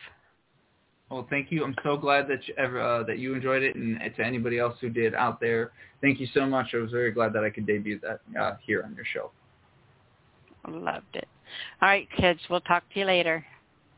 Bye. Bye, Mom.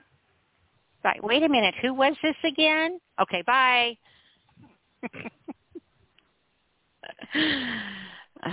okay, our next caller comes from area code 346. 346. Miss Amy. Good evening. Hello, Miss Emmy. How are you doing? I am fabulous.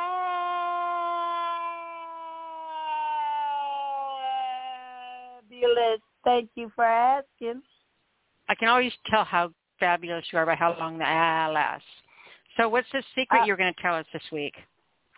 Um, well, I think you should see on your board area code 901. Why don't you open that mic?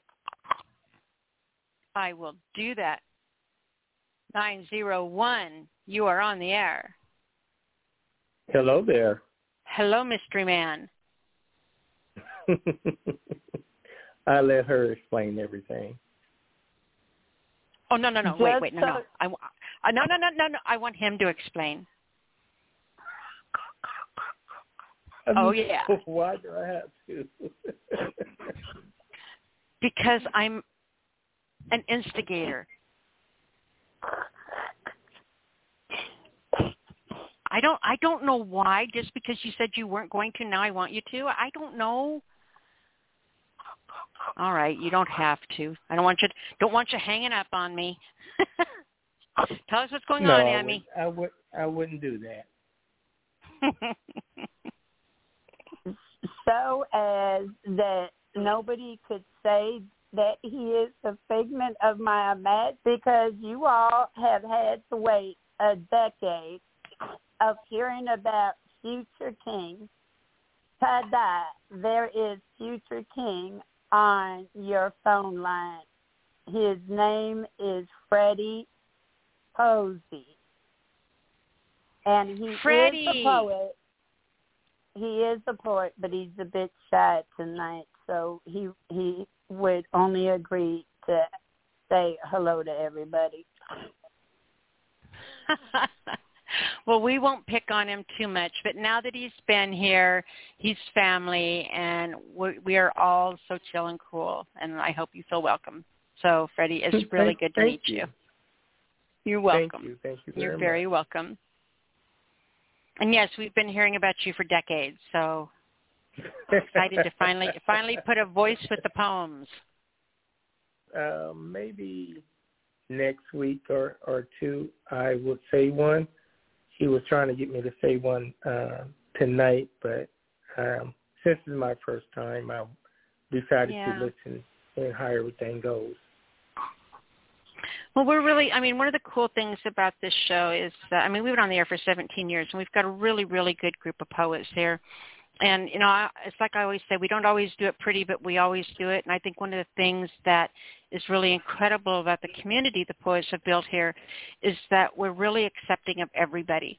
You know, there's so many different types of poets here, and everybody is so supportive, and so you know they inspire each other, and it's just it's really cool. You know, it really is like sitting in a coffee shop with all your buddies, and someone walks in, and you make new friends, and and I think that you will. Uh, I think you will enjoy it here as much as Emmy has over the years.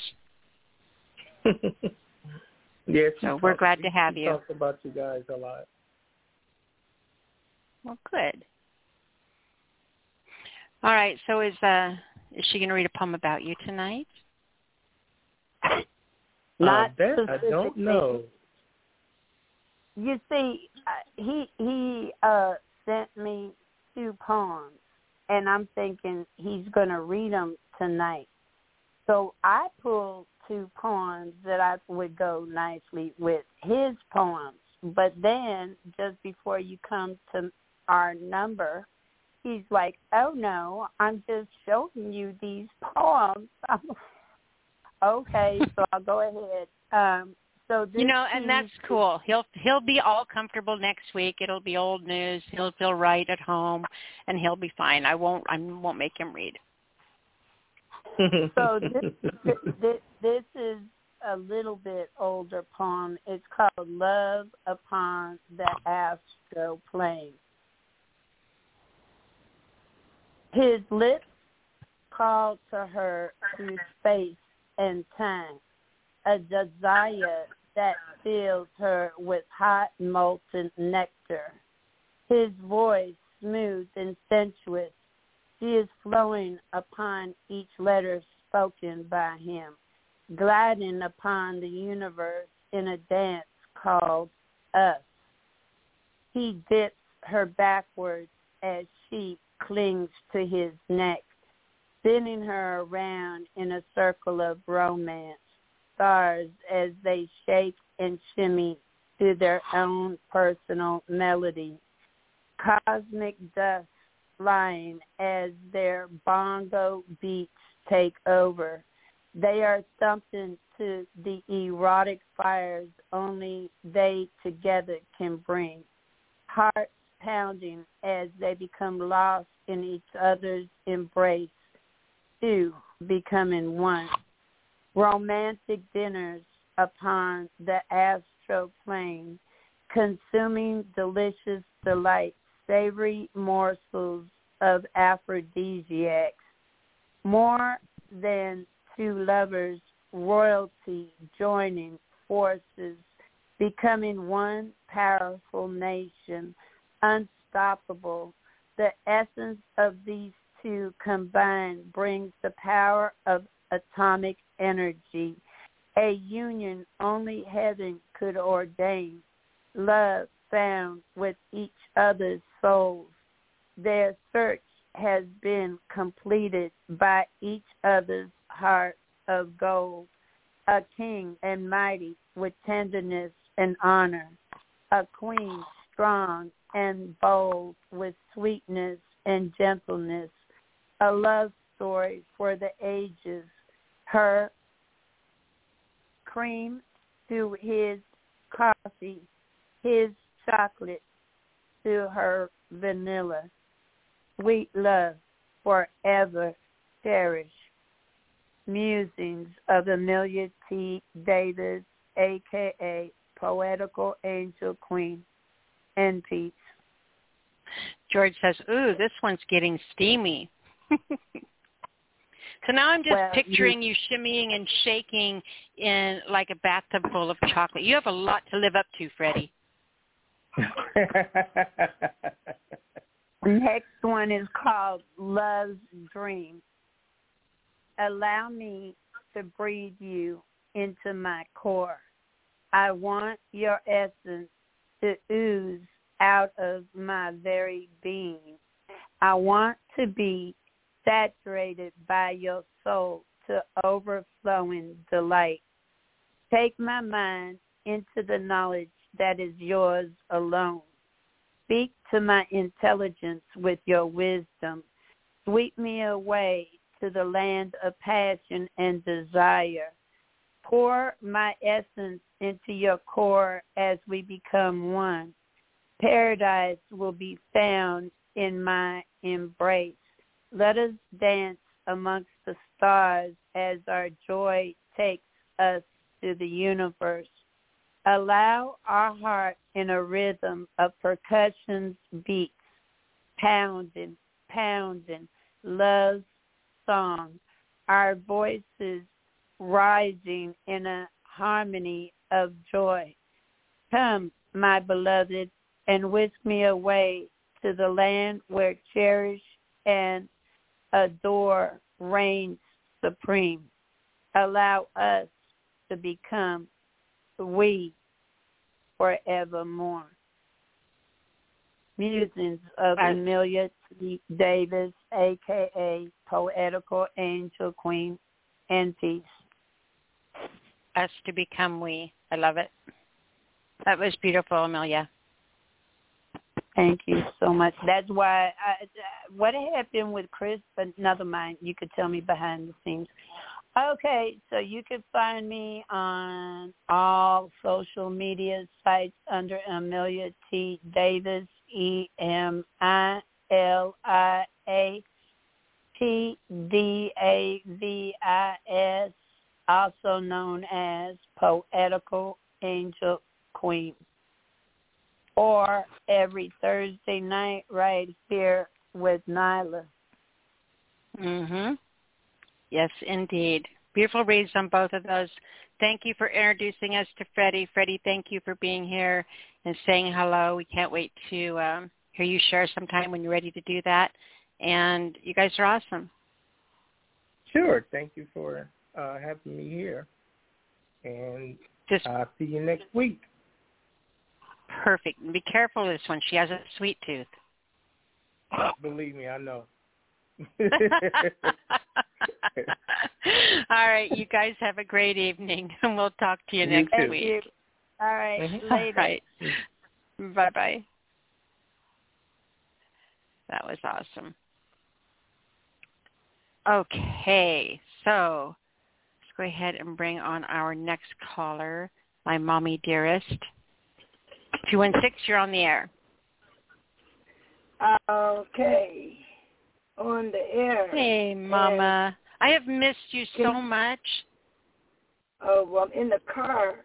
I just pulled into my driveway, and I, I was listening the whole time. But I, well, I had to run out to get something that I hadn't been getting, but I got it. So now I'm in the driveway, and it stopped raining. But I don't have a piece down here unless I read something off my phone real quick, which that would be what I have to do. But I've been listening, and I really like the young guy that was so enthused about his poetry. Um, I could barely hear um, some of it because it was cars going past, but it sounded like he was just one of the new modern day poets that was just excellent, and um, I was really enthused about his work. So I would love to hear that poem again. So I guess I'll be listening to the archives. How you been? I have been doing really good.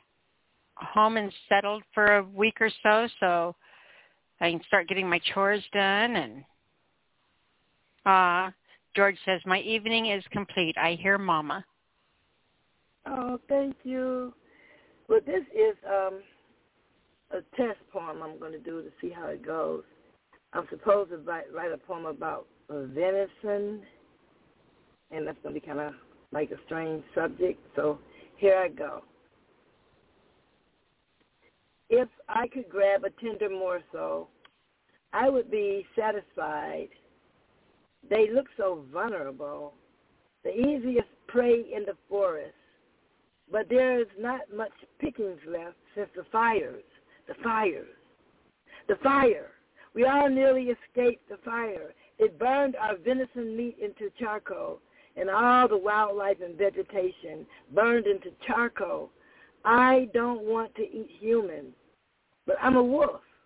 What must I do? I'm a wolf. A wolf must do what a wolf must do. Many humans lost their pets. Maybe, maybe I'll just, maybe I could play that role. Just until time gets better, I will choose a house to protect and lay low. Wolves and humans have a history. Big bad granny wolf like venison, likes venison. She dries her venison meat in salt and puts it up for hard times. We shall watch and wait, and we wolves will be safe. And all the wolves howled, and they lived as one. Granny took care of the hungry wolves, and the wolves had plenty dry venison to eat. Poem. Wow. wolves will be wolves. But now you got me thinking about venison. You know, every September I go over to Eastern Oregon where I do my fossil study. Every year I've got a formation over there that I've been working on for a lot of years. And I always go the end of September because hunting season starts October 1st. And so the campgrounds and everything like that are always full of hunters.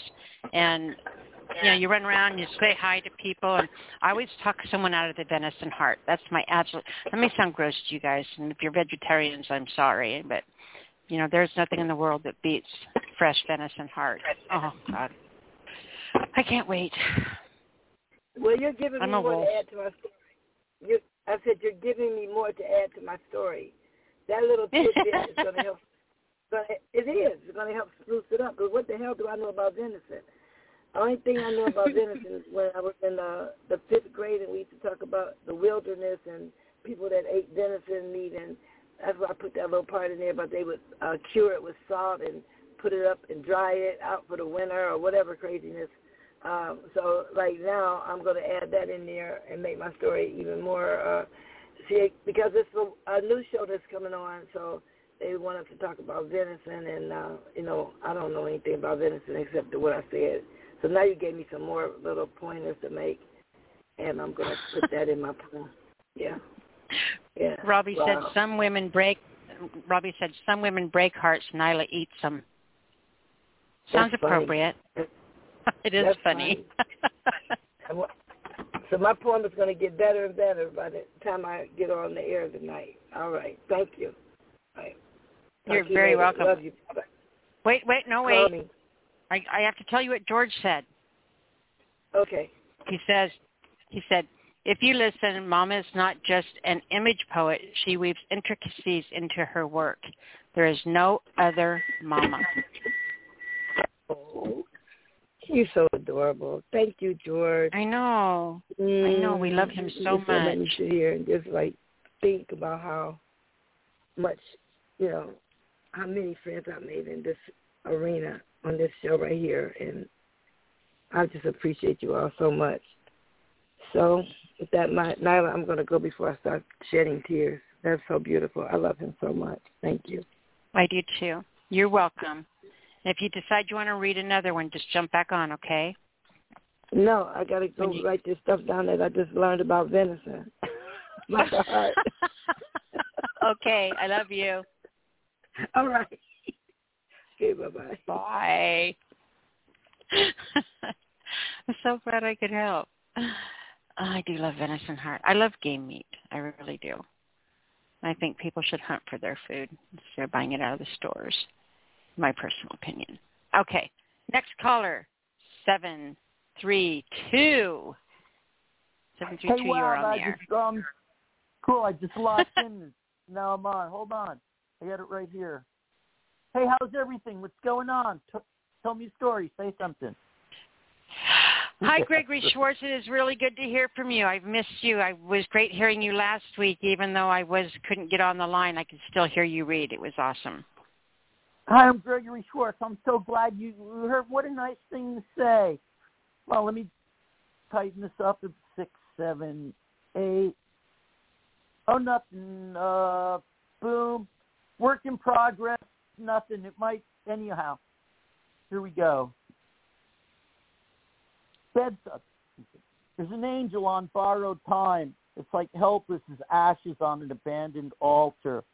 Outside the oxygen dome, the phlegm is sealing wax. In the theater of constant resolve, we try to we command the body to dying with the riddle of mo- the mortal comedy. So I imbibe God's ego and become disappointed with its myth of consideration. Withdrawn beyond reproach, we deconstruct the mortal coil. Remain ever certain in the closing of the eyes. We visualize the thousand-year-old M overseeing the pristine grave. The auburn panels fractured, its broken brittle pieces and sharp cinders. With an opaque veil, with an ephemeral veil that turns opaque, we internalize the duality of light upon light. We recede where the lost are left to find themselves, as if ghosts are hiding, surrounded in a cerulean acceptance. The sun is benign, the earth is equitable, the moon is neutral. Six, seven, eight, out. So I've been adding edits to it and stuff. But I didn't expect The moon is right neutral. when I love that line. That's a great line, Gregory. The moon is Which neutral. one? What do we got? Oh, isn't it pretty oh. neat? Yeah, I like that line because Yeah. it is. You know, it's it like sits there and sees everything, but has no opinion.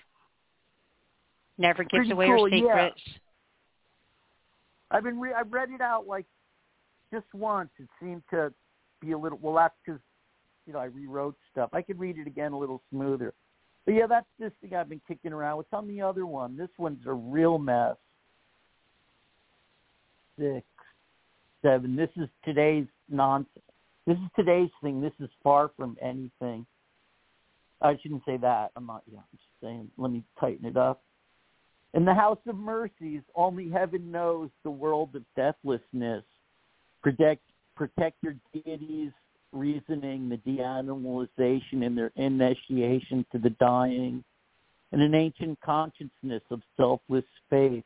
We actualize the eternal and internalize the infinite for each future and every present and all that's past.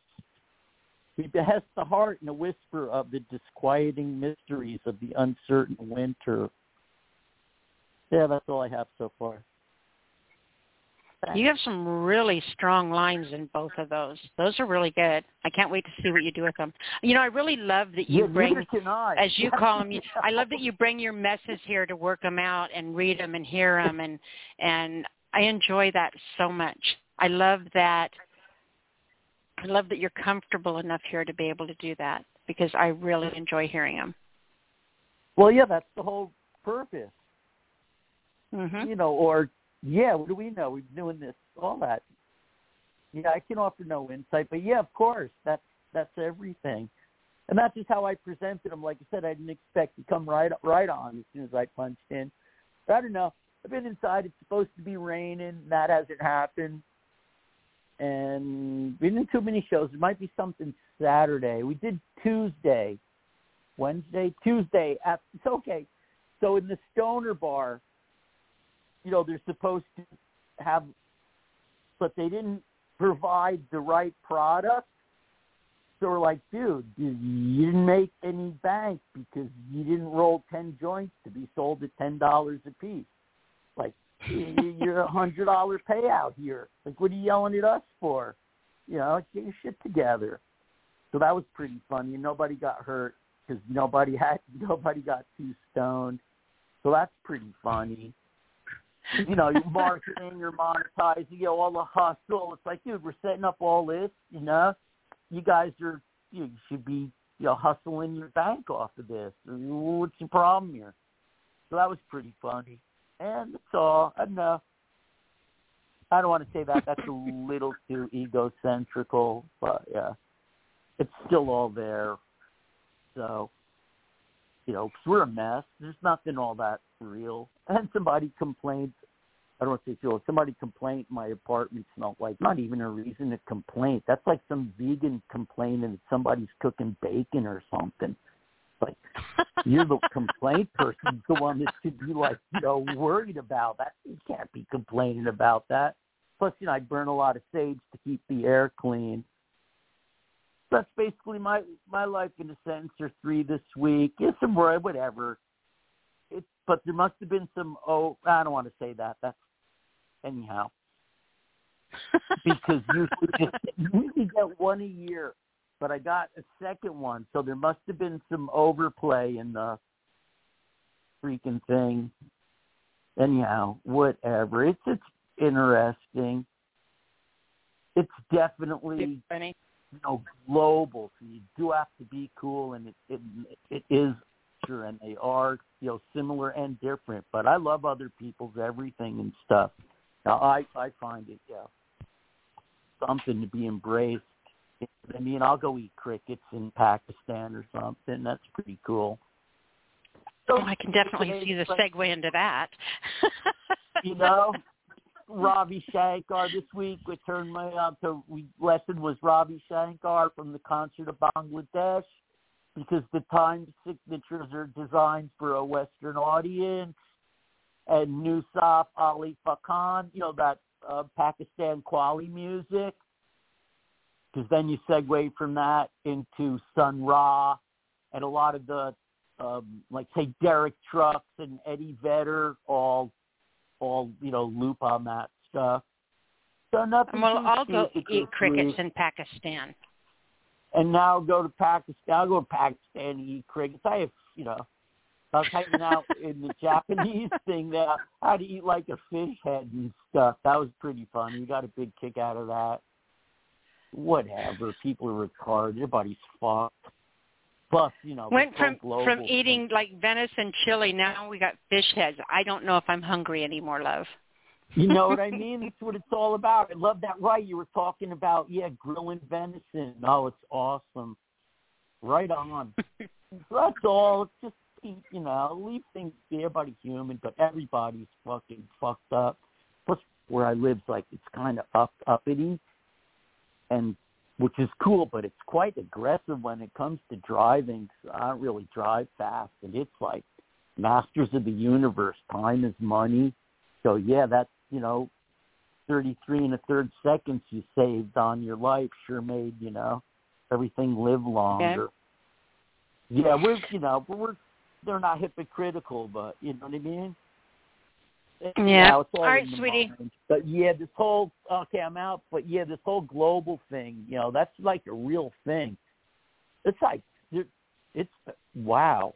So that gets global and international, you know, cultures too, because y nobody wants the wheat fields in freaking Ukraine to burn, you know, except like three people and shit. So fuck that.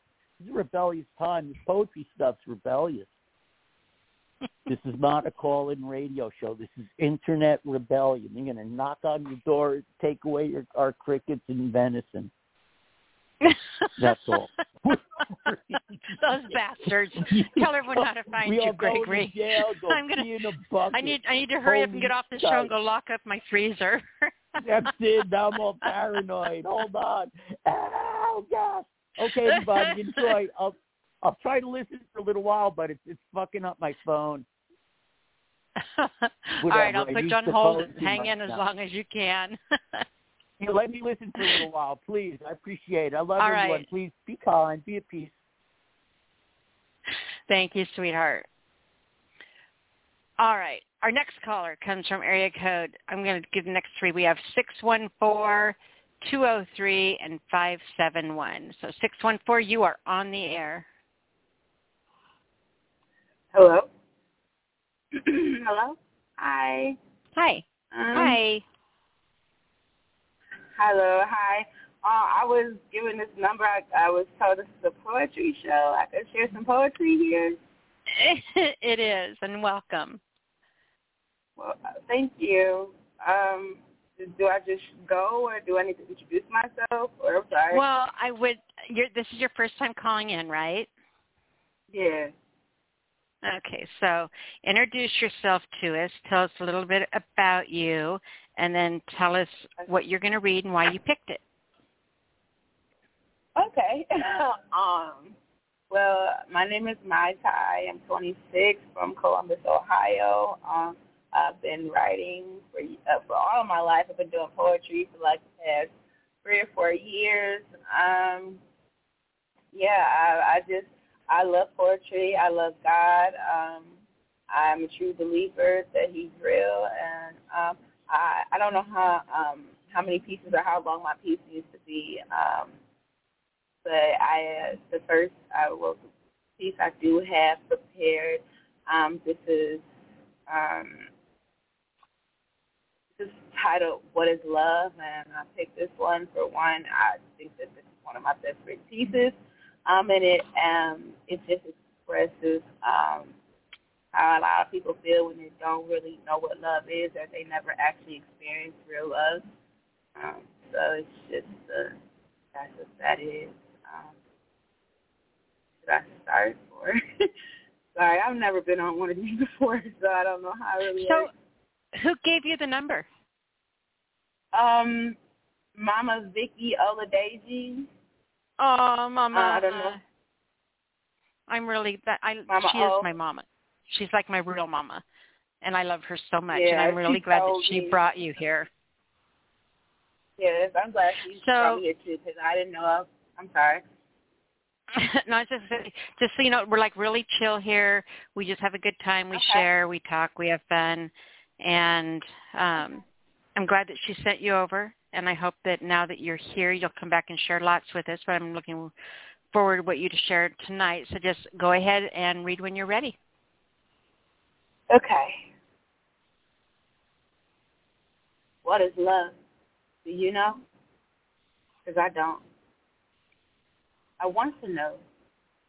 I want to love hard, but honestly, it's something stopping me from loving you.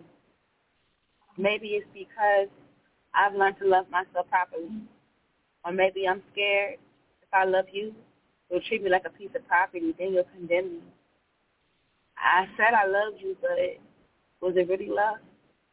Or was it your lust that was sending me mixed signals, causing me to miss the red flags you purposely waved in my face? So what is love really? Is it making love to the enemy or allowing you to release your bad energies and stick to me like another entity? What is love? The only love I know is my mama showed me.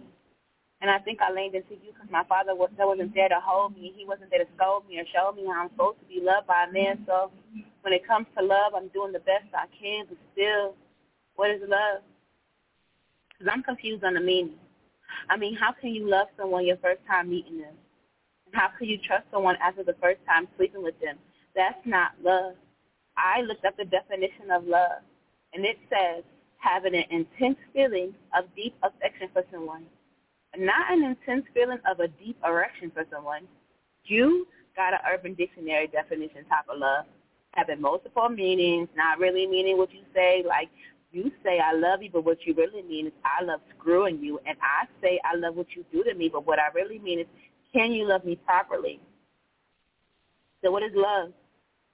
Is it me is it me giving you my all and getting nothing in return, or you leaving me out in the sun to dry but not realizing that soon I'll burn? I don't think this is the type of love I yearn. I don't think my love is what you've earned. And after all this time, I still haven't learned what love is.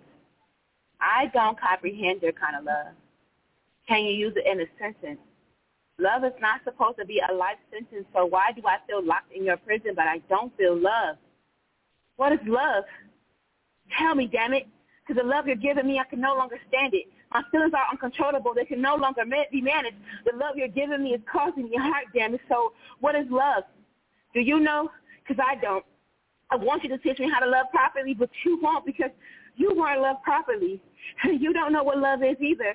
Your love is sick. It's giving me a fever. Your father should have told you not to make a girl fall in love with you if you were just going to leave her. So what is love? Because it feels like a drug and you're like rehab. You keep, you're, because what is love? Because it feels like a drug and you're like rehab. I keep leaving and coming back. What is love? Where is it at? Till you point it out on a map, locate the real meaning. His love got me itching and scratching. His love got me feeling. His love got me bleeding. His love got me believing that you are the true meaning when really you are, when, excuse me, when really you are a fairy tale that ends in hell. This love is failed. This love has failed. This love is not fair. I need love that's rare. Yeah, you're there, but your love don't care, and it's costing me a fare. Your love is weary. It's scary. It's tearing me apart, sending me into the dark. It's freezing up my heart, and that's because the love for yourself has yet to start. So when it begins, please ask yourself, what is love? Do you know? Because I don't. Peace. Wow. That was incredible. I love the intensity. I love, I mean, you had so many, I love the part in there where you were talking about you say but you mean and where you, and you know, you reply I say but I mean. And that's like 90% of the problem because nobody says what they really mean. You know, they're so afraid mm-hmm. of communicating their truths that they they try to say the things they think they should say or or you know mm-hmm. or properly said or what they think the person wants to hear that people just don't communicate openly and it, it just leaves so much room for error where if people were just honest and you could make an honest decision okay this guy doesn't know what love is so i don't really want to be with him because i can tell by the way he's talking but they you know everybody puts on a pretty face and a pretty dress and and you know combs their hair just right and has the right car and and you know all you can see is make make your opinions off of what they show you you know or they should just people should just be transparent they need to come with manuals damn it no for real i love the line too where uh coming back or not right. i'm sorry but What you say, love? I'm, I heard what you were saying too. I had to say something to somebody real quick. I also like the line in there. That, oh, go ahead, go ahead, go ahead. I was going to say, I also love the line in there, fairy tale that ends in hell. That should be the title of a book. yes, a lot of those. It, it, it, unfortunately, it happens to a lot of us. And you know, I when I wrote this piece, it was um, it was it was me because I, I was confused that I never really had experienced any kind of love like from a man that was genuine. It was mostly just like you know sex and things of that nature that was covered as love. And this is Mhm. speaks true to peace. The only love I really know is what my mom really showed me. Like that's the only love I received from a parent. My father wasn't in my life, so you know. And I think a lot of us as women and young ladies, we lean more into other men when we don't have men in our life. That's really good insight. Very, very. Oh, What's the word I'm trying to look for?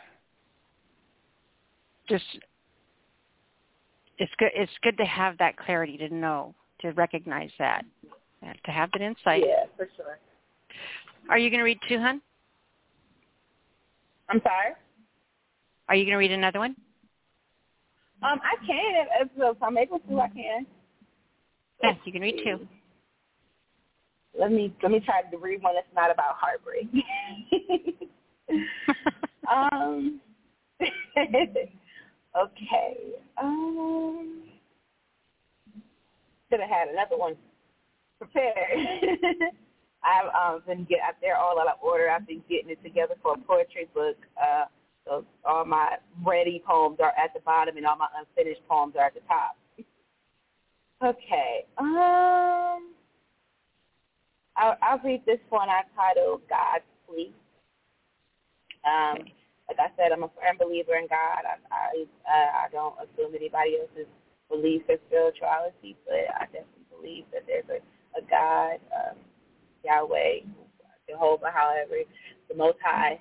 He's very powerful, and He's been with me, and He helped me write this piece as well. Um, and again, it's titled God's Plea. Um, and it reads, it's time. It's time for us to get it together. He's not playing with this anymore. If you believe in the Most High, God, Yahweh, Jehovah, etc., understand he needs us to get it together. No more lying. No more stealing. No more fornication. No more greed. No more false idols. No more violence. No more indulging in the worldly pleasures. Stop the jealousy. Stop the envy.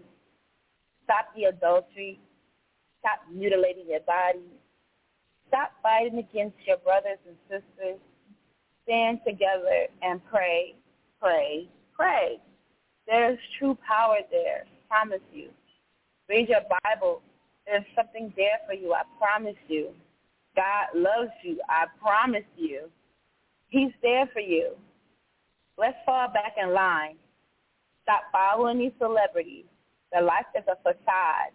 Lead the children to him and not to sin. Protect their innocence.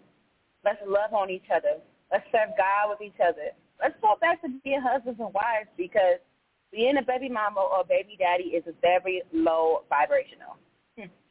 But for real, raising children in a broken home is not okay. A child shouldn't have to yearn for their parents every other day. Stop letting you let stop letting this world tell you that going against God and His word is okay. Worship worship and praise Him in your own way, but do it from the heart and do it genuinely. Before I end, I want to pray for you. Dear Heavenly Father, I pray the person hearing this desires your heart. I pray they grow closer to you. I pray for their sanity. I pray they come to you for their problems. I pray they know your son. I pray they seek you. I pray they sleep peacefully with your protection. And I pray they take heed to this poem. And even if you don't believe this prayer, even if you don't believe, this prayer is for you too. In Jesus' name I pray. Amen. Peace. Power of the spoken word. It's pretty dang strong. Thank you. You're very welcome. Absolutely great read on both of those. Go ahead. Thank you. Oh, and I was gonna say, is this like uh, on a radio station, like other people can hear me? We broadcast worldwide. Oh wow. Okay. Yeah, people I'm people people can hear you. Okay, I'm glad I did my pieces before I knew that. no, we broadcast worldwide. Okay, cool. Hello, everybody. Hello, world. right? Hello, world. well, great debut on the show. I'll have to make sure I thank. Mama for bringing you over. And uh, you did a great job tonight. But before you go, I need you to tell everyone how to find you. Okay. Um.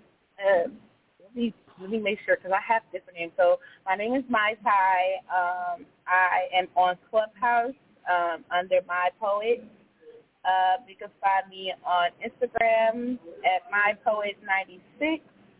Um, and then my TikTok, I'll post there as well. Uh, I think that name's a little different, so let me give me a second. Let me check what that is because I don't really be I be on TikTok, but I have different names, but they're all similar. I just want to give the exact name. So if I've given somebody the wrong name before and they looked up, you know, and so I just want to give you guys the right name.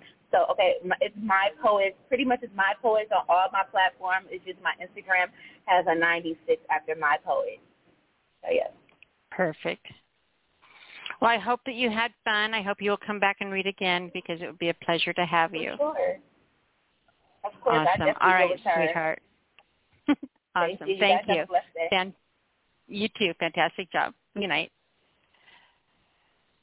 All right, so I'm going to go ahead and give the lineup. We just had something happen with the board, and now I've actually got some. I think it's working. We have 203 903 571 863 732, and I see 501 down there, but your hand is not up, so I don't know if you want me to bring you on or not. So 501, if you want to come on, please press 1, and it'll put you in the lineup so I know it's okay to unmute you. We have 39 minutes left in the show and a bunch of callers all of a sudden uh, because I think my lines are fixed. This is awesome. Okay, so we can do two short poems or one long poem at this point. I don't want to keep you from reading two, but don't make them too long if you read two, or you can read one longer one. Let's go ahead and get 614 on the air. 614, are you with me?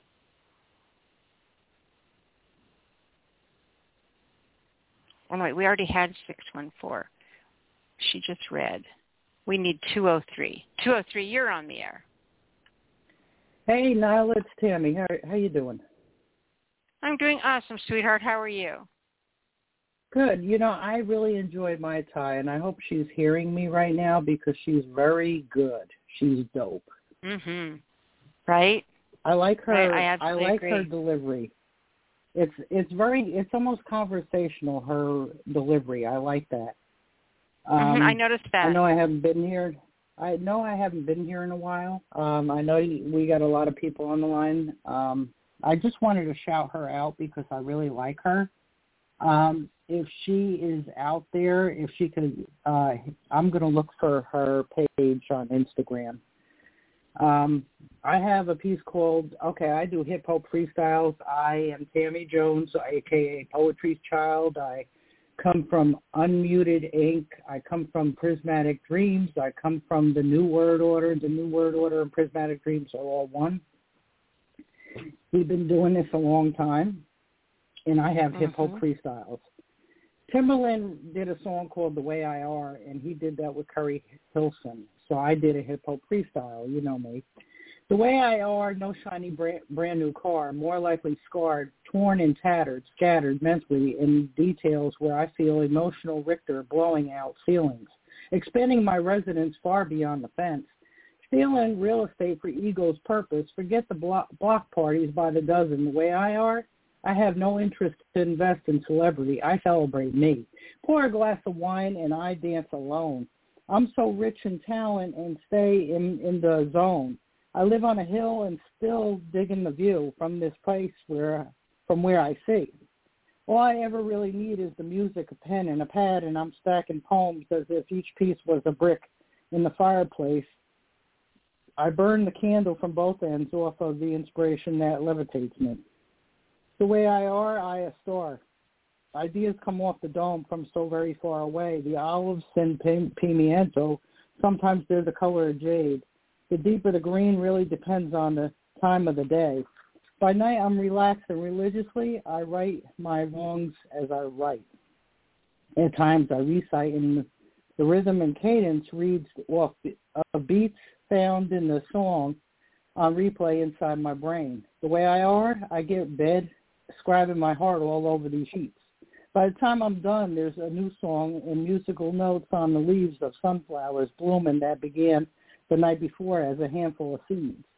You have to have faith in order to believe. The way I are, I could care less of who may even agree. In my eyes, I'm a, I am the sea, the sky, the deepest hole dug to the end of the earth. I never ask opinion because I know my worth. The way I are, the only enemy in the reflect is the reflection in the mirror. If I painted the picture, it would be of the stars. L-part like a mainframe, a set of twins for the win. I am cool after a swim. In the sunlight, I tend to blend in. When I enter the den uh, to bleed till my heart is content, Tam I am transcends beyond this place as if for a few minutes I erase the way I are here to go there. Out there, I'm a writer. People read my work, call me exciter. My message impact, I'm a messenger. Call me a deliverer. I'm a waterside, call me a river. You know I have flow considering my ink is truly blood. That's my DNA. As if letters were made up of strands of hair. Burn my locks at the stake and allow my poems to fill the air. So when my child hears my voice in the in their head, as reminder, I can nod yeah the way I are. That's that piece. I have one more piece. I want to read that quick. It's called I took Beyonce Sweet Dreams and made that a hip hop freestyle. I'm such a seed and birth upon upon the rifts of waves. I assume that you guessed I'm a water sign, and that seed did not concede, and today it's sunshine. I'm hollering because I have a backyard filled with sunflowers, and when I'm not near water, I fly in the sky a bird as I glide looking back at my yard, smiling as I spread wings as they open wide. But in reality, the wide is the smile on my face as my mind daydreams about possibilities of taking flight. Sweet dreams deem action to be fulfilled. There must be means found in hard work, and if you are patient, those dreams do come true. I tell my children that I am proof that whatever you want to do, only you can make a plan to pursue those things. The type of things that make you sit up straight in bed at 3 a.m. and shout, yes, I know exactly what to do. Didn't Kobe once say great things come from hard work and perseverance? No ex- no excuses. Well, then stop abusing yourself with 50, 11 reasons not to do those honeydews. Pay your dues. Get hurt by those bruises for a try. Let your dreams be a guilty pleasure and trust. You'll be treasuring a trip downstream in a canoe instead of upstream and not realizing it was about to happen from your current view. And that is how the heat hits like a bad mood. And they and they be calling me a prude. The big deal is how I answer based on my attitude. So many are in lieu of a response, but I'd rather let them stew in a brew in hopes it discolors their shoes.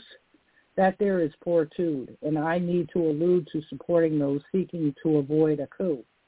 Keeping to myself, I'm so improved. That's that piece. Oh, fantastic on both of those, Tammy. I have missed you so much. You. It is a crime when your poems are not in my ears. I'm going to be here more often. You know what? Mai Tai inspired me to want to come back next week. That is probably the coolest thing you can say to somebody that they've inspired you, and even cooler like that she inspired that you to be her, here said this was her first night and she came and spit and then she said, "Oh, I didn't know this was radio," or realized that there was an audience. That was pretty cool. Worldwide. Yeah, probably yeah. better if she didn't ask that first, right? but exactly, she nailed it, man. Yeah. She was she was oh, she was she like on target. It. She's phenomenal. She's Mm-hmm. phenomenal. I'm gonna look for her. But thank you, I Nyla. agree. I always appreciate you and your platform. You are fantastic. I remember you made me uh, a quill, and I still keep it. You know what? I work for. Brown, and I'm not. I work for Brown.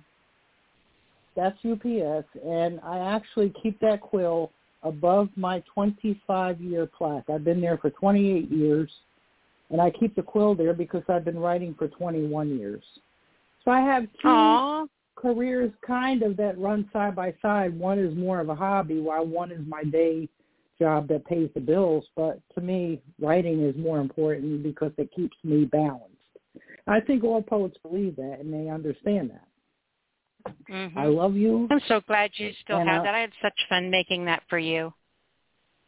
Well, that was phenomenal. I love that quill. I keep it right there. I've used it to write some poetry with, and I don't remember what poems I wrote. I'm sure they were fantastic, but um, it, I sure used it a long too. time ago.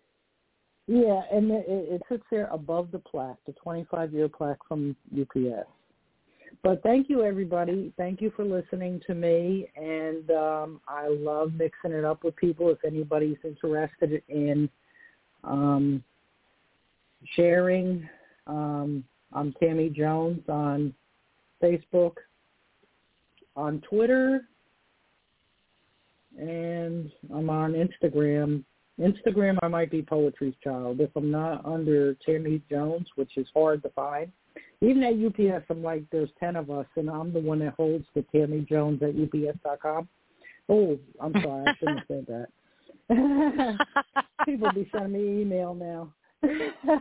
That's but I actually own the Tammy Jones there. That's funny. That's how long I've been there. But um I really enjoyed the poetry. I took a break from it because my daughter passed away in 2019. That was my Mhm. heart. She was my baby, and because every time I went to write, it was about her, and I felt like I was crying a piddle, a, a, a, like a puddle of tears, and I had to But that's just what you needed to back for a do. while. That's what Yeah. you needed to do, and it's okay to pull back. I mean, we aren't machines, except for Jimmy. Jimmy's a machine, but we're not machines. You and- know. and write yeah understood and i write and i i i have my office i work from home most of the time and um this is her what would have been her bedroom and i feel connected to my daughter and i don't feel sadness everything inspires me i love mixing it up with new people so i mean if anybody wants to mix it up i am tammy jones i'm part of Prysmatic Dreams spelled with a p r y um, Unmuted Inc., Jamie Bond, that's my best friend. Uh, the New Word Order. You we're would you there. please get on her ass and tell her to call in? It has been years. I will. And she's like my homegirl Well, you know from way what? back. She- I am the reason she wrote her first she- haiku. I know, but you know what? She doesn't really write a lot anymore. She does a lot of crafting. Well, she So can tell her. she I want to know. What I wanted to tell her I know. Tell her I need to know what she's up to because I really miss her a lot. I love that lady. I will love her so her, much. I will tell her to call you. I will. I promise you. Okay. Or at least message Okay, me. thank you I so appreciate much. that, Tammy. Thank you. Yes. All right. We'll talk to you next week. Thank you. Take care. Yes. All right, honey. Good night, sweetheart. Thank you. Good night. Tammy is amazing. All right, 903, you are on the air. Eric. Hello, Nyla. This is Eric Shellman, the word monster. Rar. Sorry, it's good to hear from you, Eric. I needed to. I got yeah, nice to hear from you too. I got on Jimmy. I got home. It's right at seven, and uh I wanted to hear Jim, I saw you on, and then you went away. Yeah. Yeah, I had to do. I had to take a shower. I had to eat. I had to cook. So I didn't have time to do anything. Plus, I had to charge my phone, so I figured I might slip in at the end. So that's fine. I'm glad you're Sorry. here. Go ahead when you're ready. Thank you. All right. Well, this is a new one. It's not done yet, so I'm just gonna get after it. So you know my thing's monsters right now. So here we go. Uh, monsters. Any imaginary, frightening creature, especially one that is large and strange, a cruel person, something that is extremely big or too big, imaginary creature, typically large, ugly, frightening, to criticize or reprimand severely, an animal with strange or terrifying shape, one unusually large for its kind, an animal or plant having abnormal form or structure, one who deviates from normal or acceptable behavior or character character character sorry. A thre- threatening force one that is highly successful enormous and impressive especially in size extent or numbers malformed animal or human creature afflicted with a birth defect divine omen especially one indicating misfortunes portent signs abnormal shape figuratively repulsive character, dreadful object, awful deed, ab- abomination, abnormal or prodigious animals were regarded as signs or omens of impeding evil. Fabulous animals, composed creatures, various parts, centaur, griffin, etc., vastly sized animal, persons, inhuman cruelty or wickedness, sense person regarded with horror because of moral deformity. Anything with extraordinary size, anyone dealing with calamity, terror, distress, and oppression. Treating someone very badly, a person who does very cruel and evil acts. Teratophilia refers to attraction to monsters. Everything extremely bad, uh, cruel, and evil a person of unnatural or extreme ugliness, deformity, wickedness, or cruelty, a cruel monster of a father, something that is considered to be monstrous. Uh, that's where I'm going to stop on that. That's uh, Eric Shellman, the word monster. Rawr.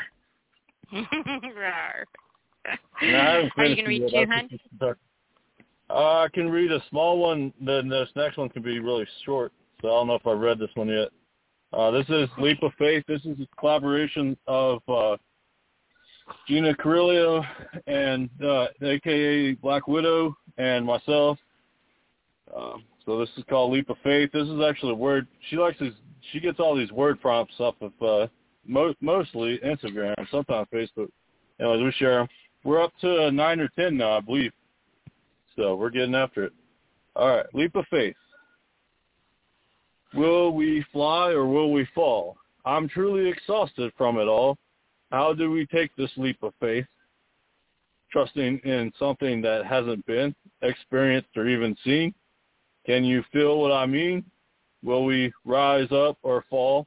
Will we succeed or fail, fail and off, ailing, tailing, wailing, bailing, derailing, train tracks? Are we or not their rains, gains, and pains and controlling, slowing, and stopping them as well, or lose into an, an, an internal nothingness, stain, strain, disdain, rain, or a voidful wretchedness, nor a phenomenal, majestic heavenly afterlife, nor a lake of burning, turning, churning hell's fire lake. How may we take a leap of faith when we can't even know who to trust and who not to? Whom is saying what an absolute certainty and, un, and un, uncertainty? Which one is telling the truth? That's the end peace. Job on both of those, Eric. Thank you so much. And that was uh, the second one was with Gina Carrillo too. So I've read several of hers. I'm still trying to get her on the show. So yeah, I figured I'd slip in if I had time. Sorry, I really did get I didn't get home until seven, and I had to I made two hamburger uh, patties and had some cheeseburgers, and then I had a salad, and then uh, then I then I was like, well, I need to go take my trash out, go take a shower, go charge my phone, and I'm still my shower's still out. I haven't had a chance to fix it, so I walked to a little collective area. Uh, so it's uh, uh well, I'm glad you were able to call in. Yeah, yeah. I was just, I made time. I was just saying I didn't know if I had time or not. So, and Jimmy's like, "Hey, I'm going to be reading this poem," and I was like, "All right, I'll be there." So I didn't mean to skip out on it. I just had like no time. So, but yeah, it's that's okay cool. to Thank you have so a life. It's all right. Yeah, You're welcome, is, honey. actually. Yeah. Well, thanks for liking Love my you poem. dearly. Thanks for liking Jimmy Please. Love you. Uh, have a great night. Thanks for the platform. Thanks for everything you do for us. And uh, You're I'll welcome. try to be here on next Thursday. when I'm not having a life, maybe. All right. Perfect. All right, to you All next right, time. sweetheart. Love Appreciate man. you. All right. Take care. Love Yeah, you too. Bye. Bye bye. Grab area code five seven one. I actually don't know this area code. Five seven one. You're on the air. Hi, how you doing? I'm doing great. How are you? I'm doing fine. Do you know who's me? I can't, and you're really muffled right now. Okay, do you, can you hear me now? A little bit better. Are you on speakerphone or Bluetooth? Um, I got my headphones on. Can you hear me oh, okay. I can hear you. Well, this is uh, the poetry I haven't heard in a while. Just uh, the man charisma. Okay. What I go ahead. I'm Mr. All Man Charismatic. Oh, honey, how are you? I'm doing fine. Mr. Charismatic, automatic. I'm sorry, that's my little song I sing when I hear your name. Oh. so how have you been? I'm doing all right. I knew that I have this as your area code, but your has your number changed? Uh, the area code changed, but not the, uh, me, you know, just the phone number. Phone number area yeah, area area code's the same phone number. That's what it is. That's what. It, that's why I didn't recognize you. All right, so darling, hi. What you have for us tonight? The name of my freestyle called Mr. Vibrate Annihilator. All right. Speaking to my words, are you impressed? I'm the type of individual that never settle for less. You see, every time when you go ahead and want me to bring my best, I make sure that I pass every test. I want straight A's, my birds that displays. Now she is in my bedroom. Now I'm going to go ahead with my mouth and just vacuum down to her pouch, making her all her ideas, making them mine, because her tongue to stays aligned. She be in a, another place, like in my insight, my still like she had to be right. And when she plugged me in, it was so tight. I'm the survivor and annihilator. I cause the jungle right into a womb. I cause a mess. I'm like the one up of the nest. She, she got naked for me. For the Mr. Vibrate Annihilator. The one that makes her scream. she wants to be on my team. Yes. Lately, she's been my mistress and my main woman. All at the same time. Mr. Vibrate Annihilator. I move real quick. I make the opportunity. I make it want to go to my community. I shook her whole insides in and out, no doubt. Just a annihilator. No time to waste. She was right in the first place. So therefore, I rest my case. This automatic charismatic local engine, 10 years in the morning, I've been dry.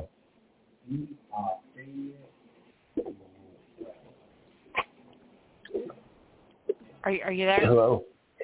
Yeah, I'm here. Hi. Okay. I thought I lost you there for a moment. No, you didn't lose me. I had to tone it down. As a poet. There's some there's some background noise that's making it really hard. Oh, that's a, oh yeah, I'm sorry. TV. Did you hear my poem? I did hear your poem. I thought your poem was amazing, but when you don't talk, then the the t- I can hear the TV a lot more, so I couldn't tell if you were done reading or if that was the TV. So Oh, that's, yeah, yeah. sorry, sorry about that. It's like, Yeah, wait, what? His voice, his voice changed. What's going on? That's not Yeah. Larry.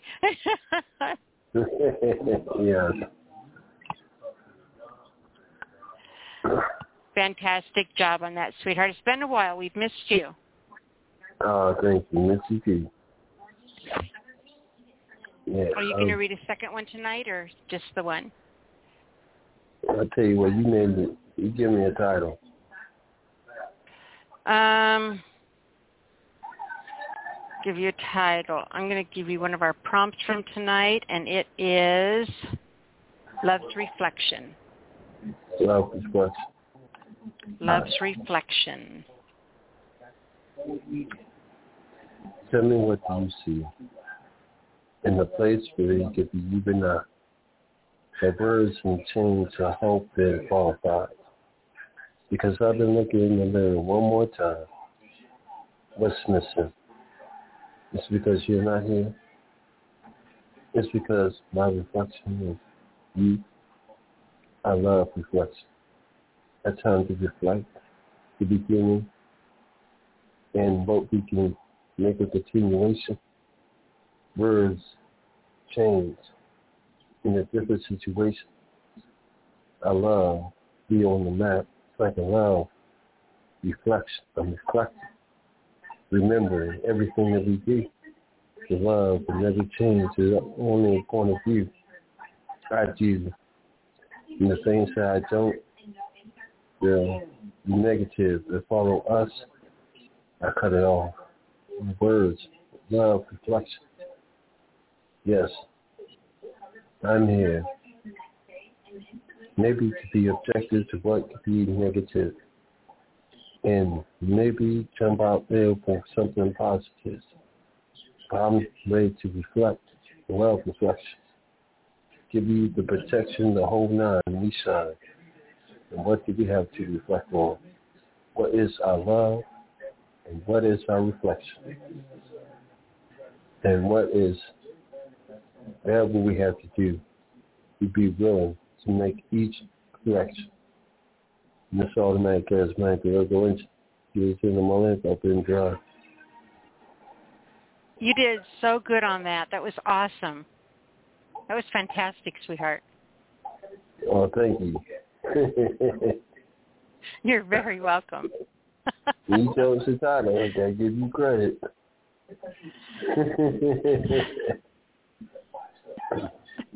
That's awesome. All right, my love. Tell everyone how to find you, sweetheart. This is automatic charismatic Savior by prevention. Larry Shepard. Um, I'm on Facebook, Instagram, um, and my WordPress. So yeah, check out Mr. Automatic Charismatic on my WordPress. And then you follow me right there. Perfect. All right, sweetheart. Appreciate you so much, and I hope you can come back next week. Go just get you some tea and honey so you feel better. Okay, thank you. You're welcome, babe. We'll talk to you soon. Okay. All right. Our next caller comes from area code 863. Miss Noreen. Um, hello, Nyla. Um, g- g- Hi, guess what? Noreen. Hello, how you What? doing? G- I'm great. How are some- you? I'm doing good. You want to hear some good news? I do. Okay, last two, this past Tuesday, two days ago, I finally Mm-hmm. got to pet the horse. What? Just me and the horse alone, and then top off, top it off, right there on my left side, I feel that strong breeze like it's Gary right there when I and and um, because at first I, I was scared when I went because I was going to um, because the horse been out in the front all day, so I was going to be really slow down the ramp. Well, the horse saw me and started coming toward me, so I went backwards and went back up the up on the front porch, and the horse wanted me. I know the horse wanted to meet me. The horse come up there at the railing, at at the rail of the um front porch, and I finally got to pet him five times. What did Oh, I tell wow. you? I said if you if you just was around him and Yes. he would when he would got comfortable with you, he would come to you. Remember I said that? Yes, yes, Yes. So he came to you. Yes, he sure did. The big the big guy's a sweetheart and you are going to be such good friends with him. Yes, I feel it already. We're going to be good friends. That's wow. cool. Yes, it is. And and and and Ralph, the neighbor, come over right um and told and he had to bring him back to, so go to sleep. That's around eight o'clock. And he said, "Oh, he's." And I told him I finally petted him, and he said, "Oh, he's a sweet. He's sweet, and he won't hurt nobody. He's a good horse." And he said he loves Mhm. um he loves carrots and apples, but um I told him I had to buy some, so I had to buy me some, give it to him. You give him carrots or apples or sugar cubes and he will be your your shadow for life. Wow, wow, Mhm. wow. He's to love you. and Gary's right there beside me, and I feel him. Yep. Feel him right there. It- Giving you strength. Yep. Yes. So, what are you going to share tonight, my dear? Okay. Um, for Gary's, I um, I have his poem called "My Family." Okay. Can there be a good place for me as a child? Yes. Things have changed. The beauties of my life have been taught me now the ways. Now I know of greatness, honesty, and truth. I was so proud of the things I was taught. Right was right, wrong was wrong. Strength and pride was taught to me. Past relatives were strong, hardworking, and proud. I knew I could live all my life being proud because of this. I was strong believing in these virtues. I was strong, in, strong young, and I'm so happy to be part of this, my family. The end. Wow, that is really sw- I love that. Me too. Yep. Yeah. And and he was. That's who he is. Yes. Yes. Okay. And next one of, of his I'm going to re- read is called Maybe Baby. Okay. You do not have the right to condemn this life. This soul is mine. The blood is yours. The heart and the lungs shall pump power to my brain. I am now a human sapient with a thinking mind. My decision is to live with you. I am attached to you. I am part of you, and I will always love you. The end. Aw, Mhm. love that. He Me picked too. you. Huh? He Yes. picked you. Yep. Um, maybe, baby. Oh, that was about. Uh, um, um, uh, uh, um, um, he was p- doing an point of view of a um of, of a um a fetus and talking to the mother. Aw. But he still picked you. Yes, he did. Yep. what are you going to read of yours, honey? Okay.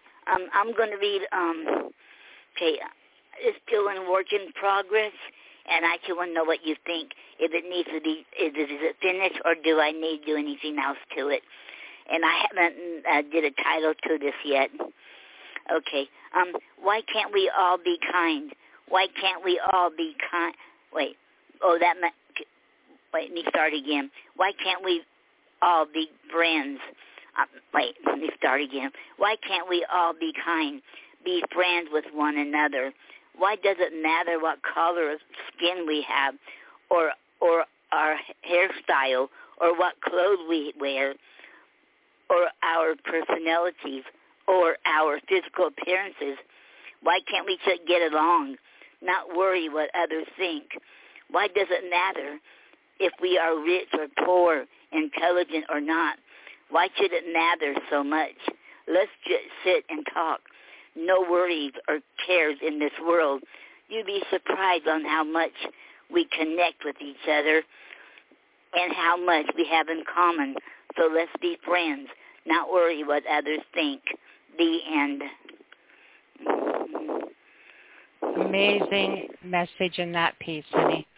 Oh, thank you. Is that you think that's finished or or need to work on it more? That's up to you. I thought it read really well, but you know the message you're trying to convey, and so you you're going to know if it's done or not. Okay, okay. And you have a suggestion for the title?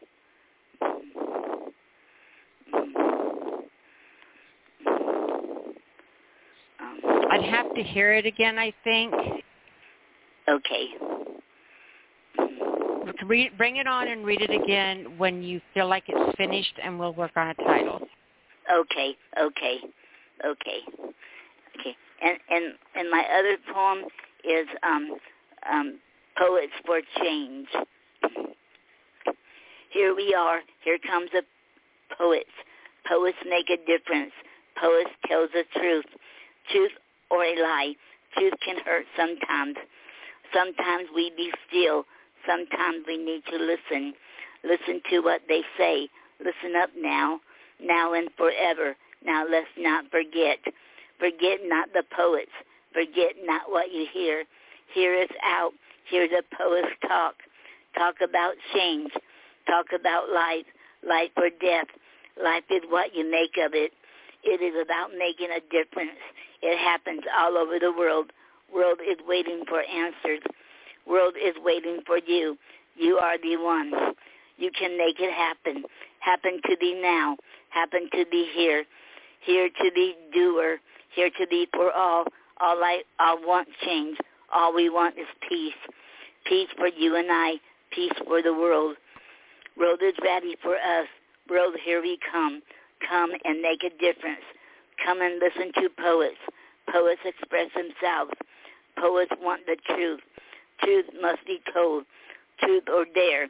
Dare us not. Dare not lie. Lie not to us. Lie no. Lie yes to change. Change the world and listen. Change not the truth. Truth, listen. The end. Very good piece on that one too. Very good job on that one. Okay, thank you. You know, it's Okay. it, it, it all seems like it should be so simple. People just don't get it, right? Right, they don't. Okay. And um you can you can find Gary and I on um um uh, you can find our books on um amazon.com and you can find our official website um Gary and Noreen Snyder dot wix dot com front slash poets. And you can find Gary on um Facebook dot com, um ReverbNation dot com and port poem uh oh poetrypoem dot com. And you can find me on ReverbNation dot com, poetrypoem dot com, um Facebook dot com and um um uh, um K O um dot hyphen fi dot com front slash Gary and Noreen. And um well and you can find us um on our show um every Saturday night, um the Poetry Club Saturday night show. Um this com- every every Saturday at five PM. Then um I'm still not sure about ha- um have a um chat with Poet Noreen yet for this month. I'm still waiting on um, Sandra to um, answer me. I sent her a message, but I haven't heard her heard from her back. So I'm hoping she's okay. I haven't, and I Well, hope she's all right. Yeah, hopefully everything's fine. Let us know when Yes. that gets set up, okay? Okay, I sure will. Okay. Awesome. All right, sweetheart. Appreciate you so much. Thank you. Okay. Thank you for You're being here. And I'm so happy about you and the horse. Yes, yes. I feel like I feel like we're friends now because oh my God, that horse kept looking at me like, you know, and I, I was ch- talking away, chatting away with the horse. You know, s- every about everything in that horse. Horse that looked at me like we just friends now. It was Mhm. so awesome. It's an awesome thing. That's the very first thing I did when I used to um, green break and Mustangs is I would have them in the corral and I would sit on the fence post and I would read books to them or I'd just talk to them or I'd sing to them and just let them get used to my voice and used to me being there. And Yes. so that's exactly what you should have done. Yes. Wow. Mhm. Wow. Awesome. All right, sweetheart. We will talk to you next week. Yes. Yes.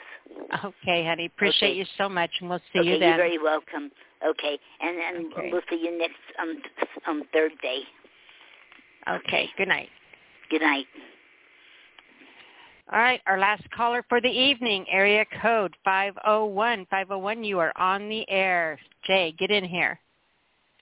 Howdy do, howdy do, howdy do. Hello, my darling. How are you doing? I am doing well. I think. It is it is wonderful to hear from you and I am glad you think you're doing well. That's half the battle, right? Oh, you look at that cup half full all day. I like that. That's okay. I don't look at the cup half full. I enjoy with the half that's in my belly. Exactly. That's double time then. That means that you still got it. You can eat your Uh-huh. cake and have it too. Exactly, right? uh, so what do you have for us tonight, sweetheart? What are you going to bring to close out the show with? Um, I have a war piece, and then I have a piece about love. Okay. Okay. I'm gonna go into this war piece first.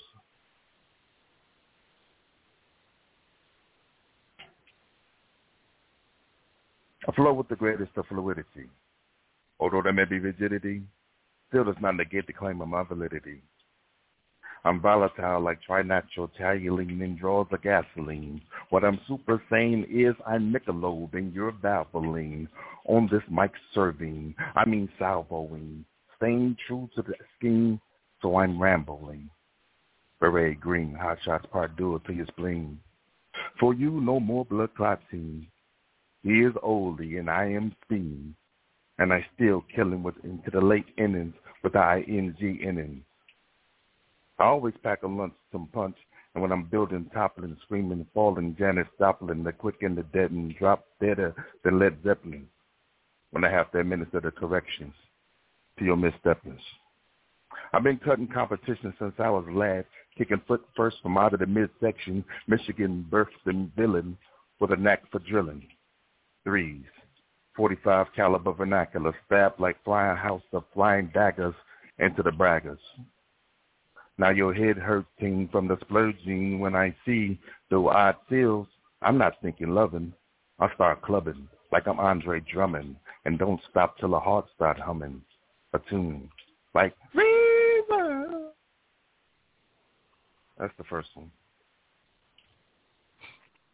Fantastic. And the second? All right. The vision passed like a dream. A vision of a chance encounter. An observation of beauty inspiring a hoping. A hoping that one day all five senses would one day be satiated. As the whiff of your perfume lingers in my mind, causing me to daydream and smell your essence upon the wings of this floral carrier. Ah, a settling aroma that I could only associate with you. The tang was flower-like in its taste, silk-like in its lattice of notes. Your skin smells wonderful like summer. Graceful are your movements, liquid-like in their beauty, wine-like in your wake. Your eyes and lips are in concert, but ballerina dancing in your smile's corners. Although we have never met, I was flooded by memories of us. I envisioned us old and happy, gray and with glasses, gliding on the porch, talking about this day, the day we first met, embracing as our heavy bones soak in the last of the summer's day, as I, ever your gentleman, extend my hand, pulling my queen to her feet, as you, my lady, lead Paul into the house, and I turn out the porch light. This is a poem about a couple's reminiscing over their first meeting. Poem. That was beautiful. That was Thank you. really beautiful. You're welcome. It made my little heart have feels. oh, good, good. It did what it's supposed to do. right? Yeah, that was fantastic, sweetheart. Sweet, sweet. Um, Small House of Poetry. We're doing interviews. And at Epiphany Radio, me and Gina Storm are doing interviews over there as well. Uh, we're gonna have to get you on one of those, Milo. That's what you keep Mhm. saying.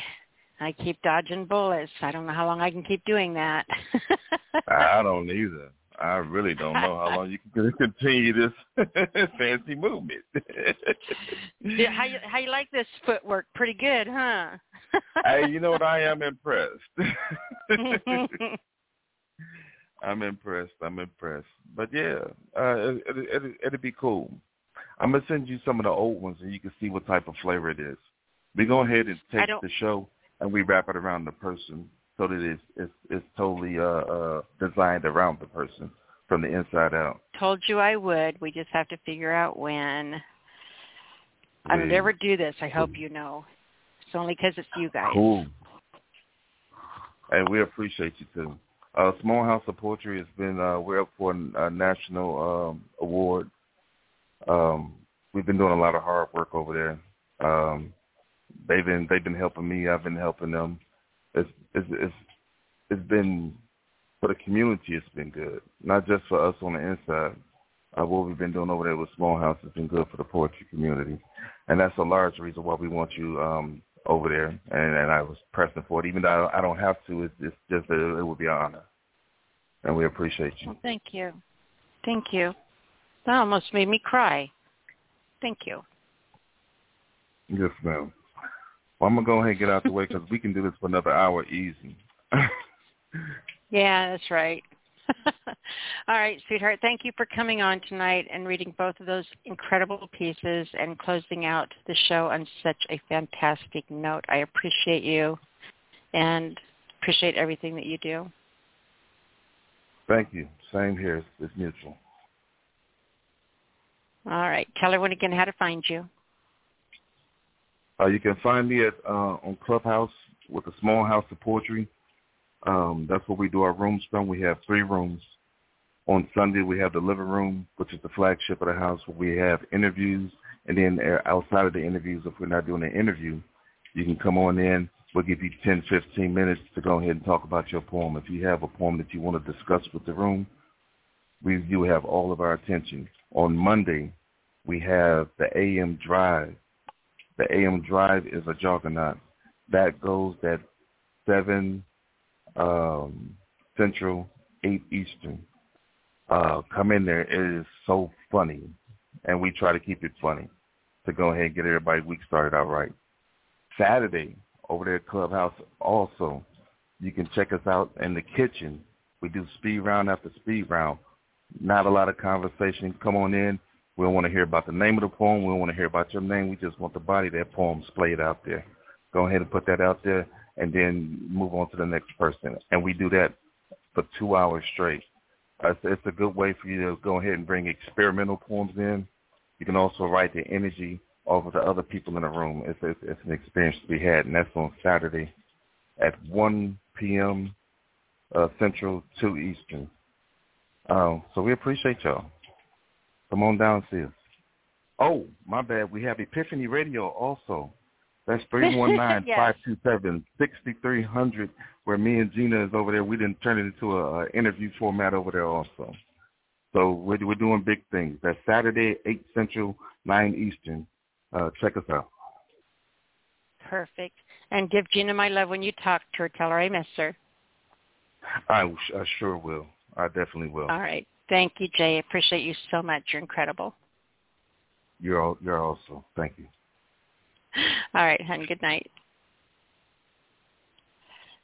All right, everyone. You have been listening to the Speakeasy Cafe Open Mic Poetry Show. We are going to close this evening with a piece by Jimmy Ray Davis called Midnight Skinner, who made a cameo uh, appearance in the poem that he read earlier tonight. So this is who Midnight Skinner is. Here you go. Bradford works a late shift and is sniffing around for clues. There's a killer on the loose, and the lawns are laced with dew. He's got a Norinco 45 and knows that he's a winner. The hour grows late, he investigates the case of Midnight Skinner. Skinner's not really a bad guy, at least in his own twisted mind. Instead of going out fishing, he skins women to unwind. Cannibalistic? Maybe so. He'll eat a heart for dinner. Laughs as they track and try to crack the case of Midnight Skinner. Bradford interviews a prostitute and eyes a cleavage groove. If it wasn't for his deadline, he would have made a move.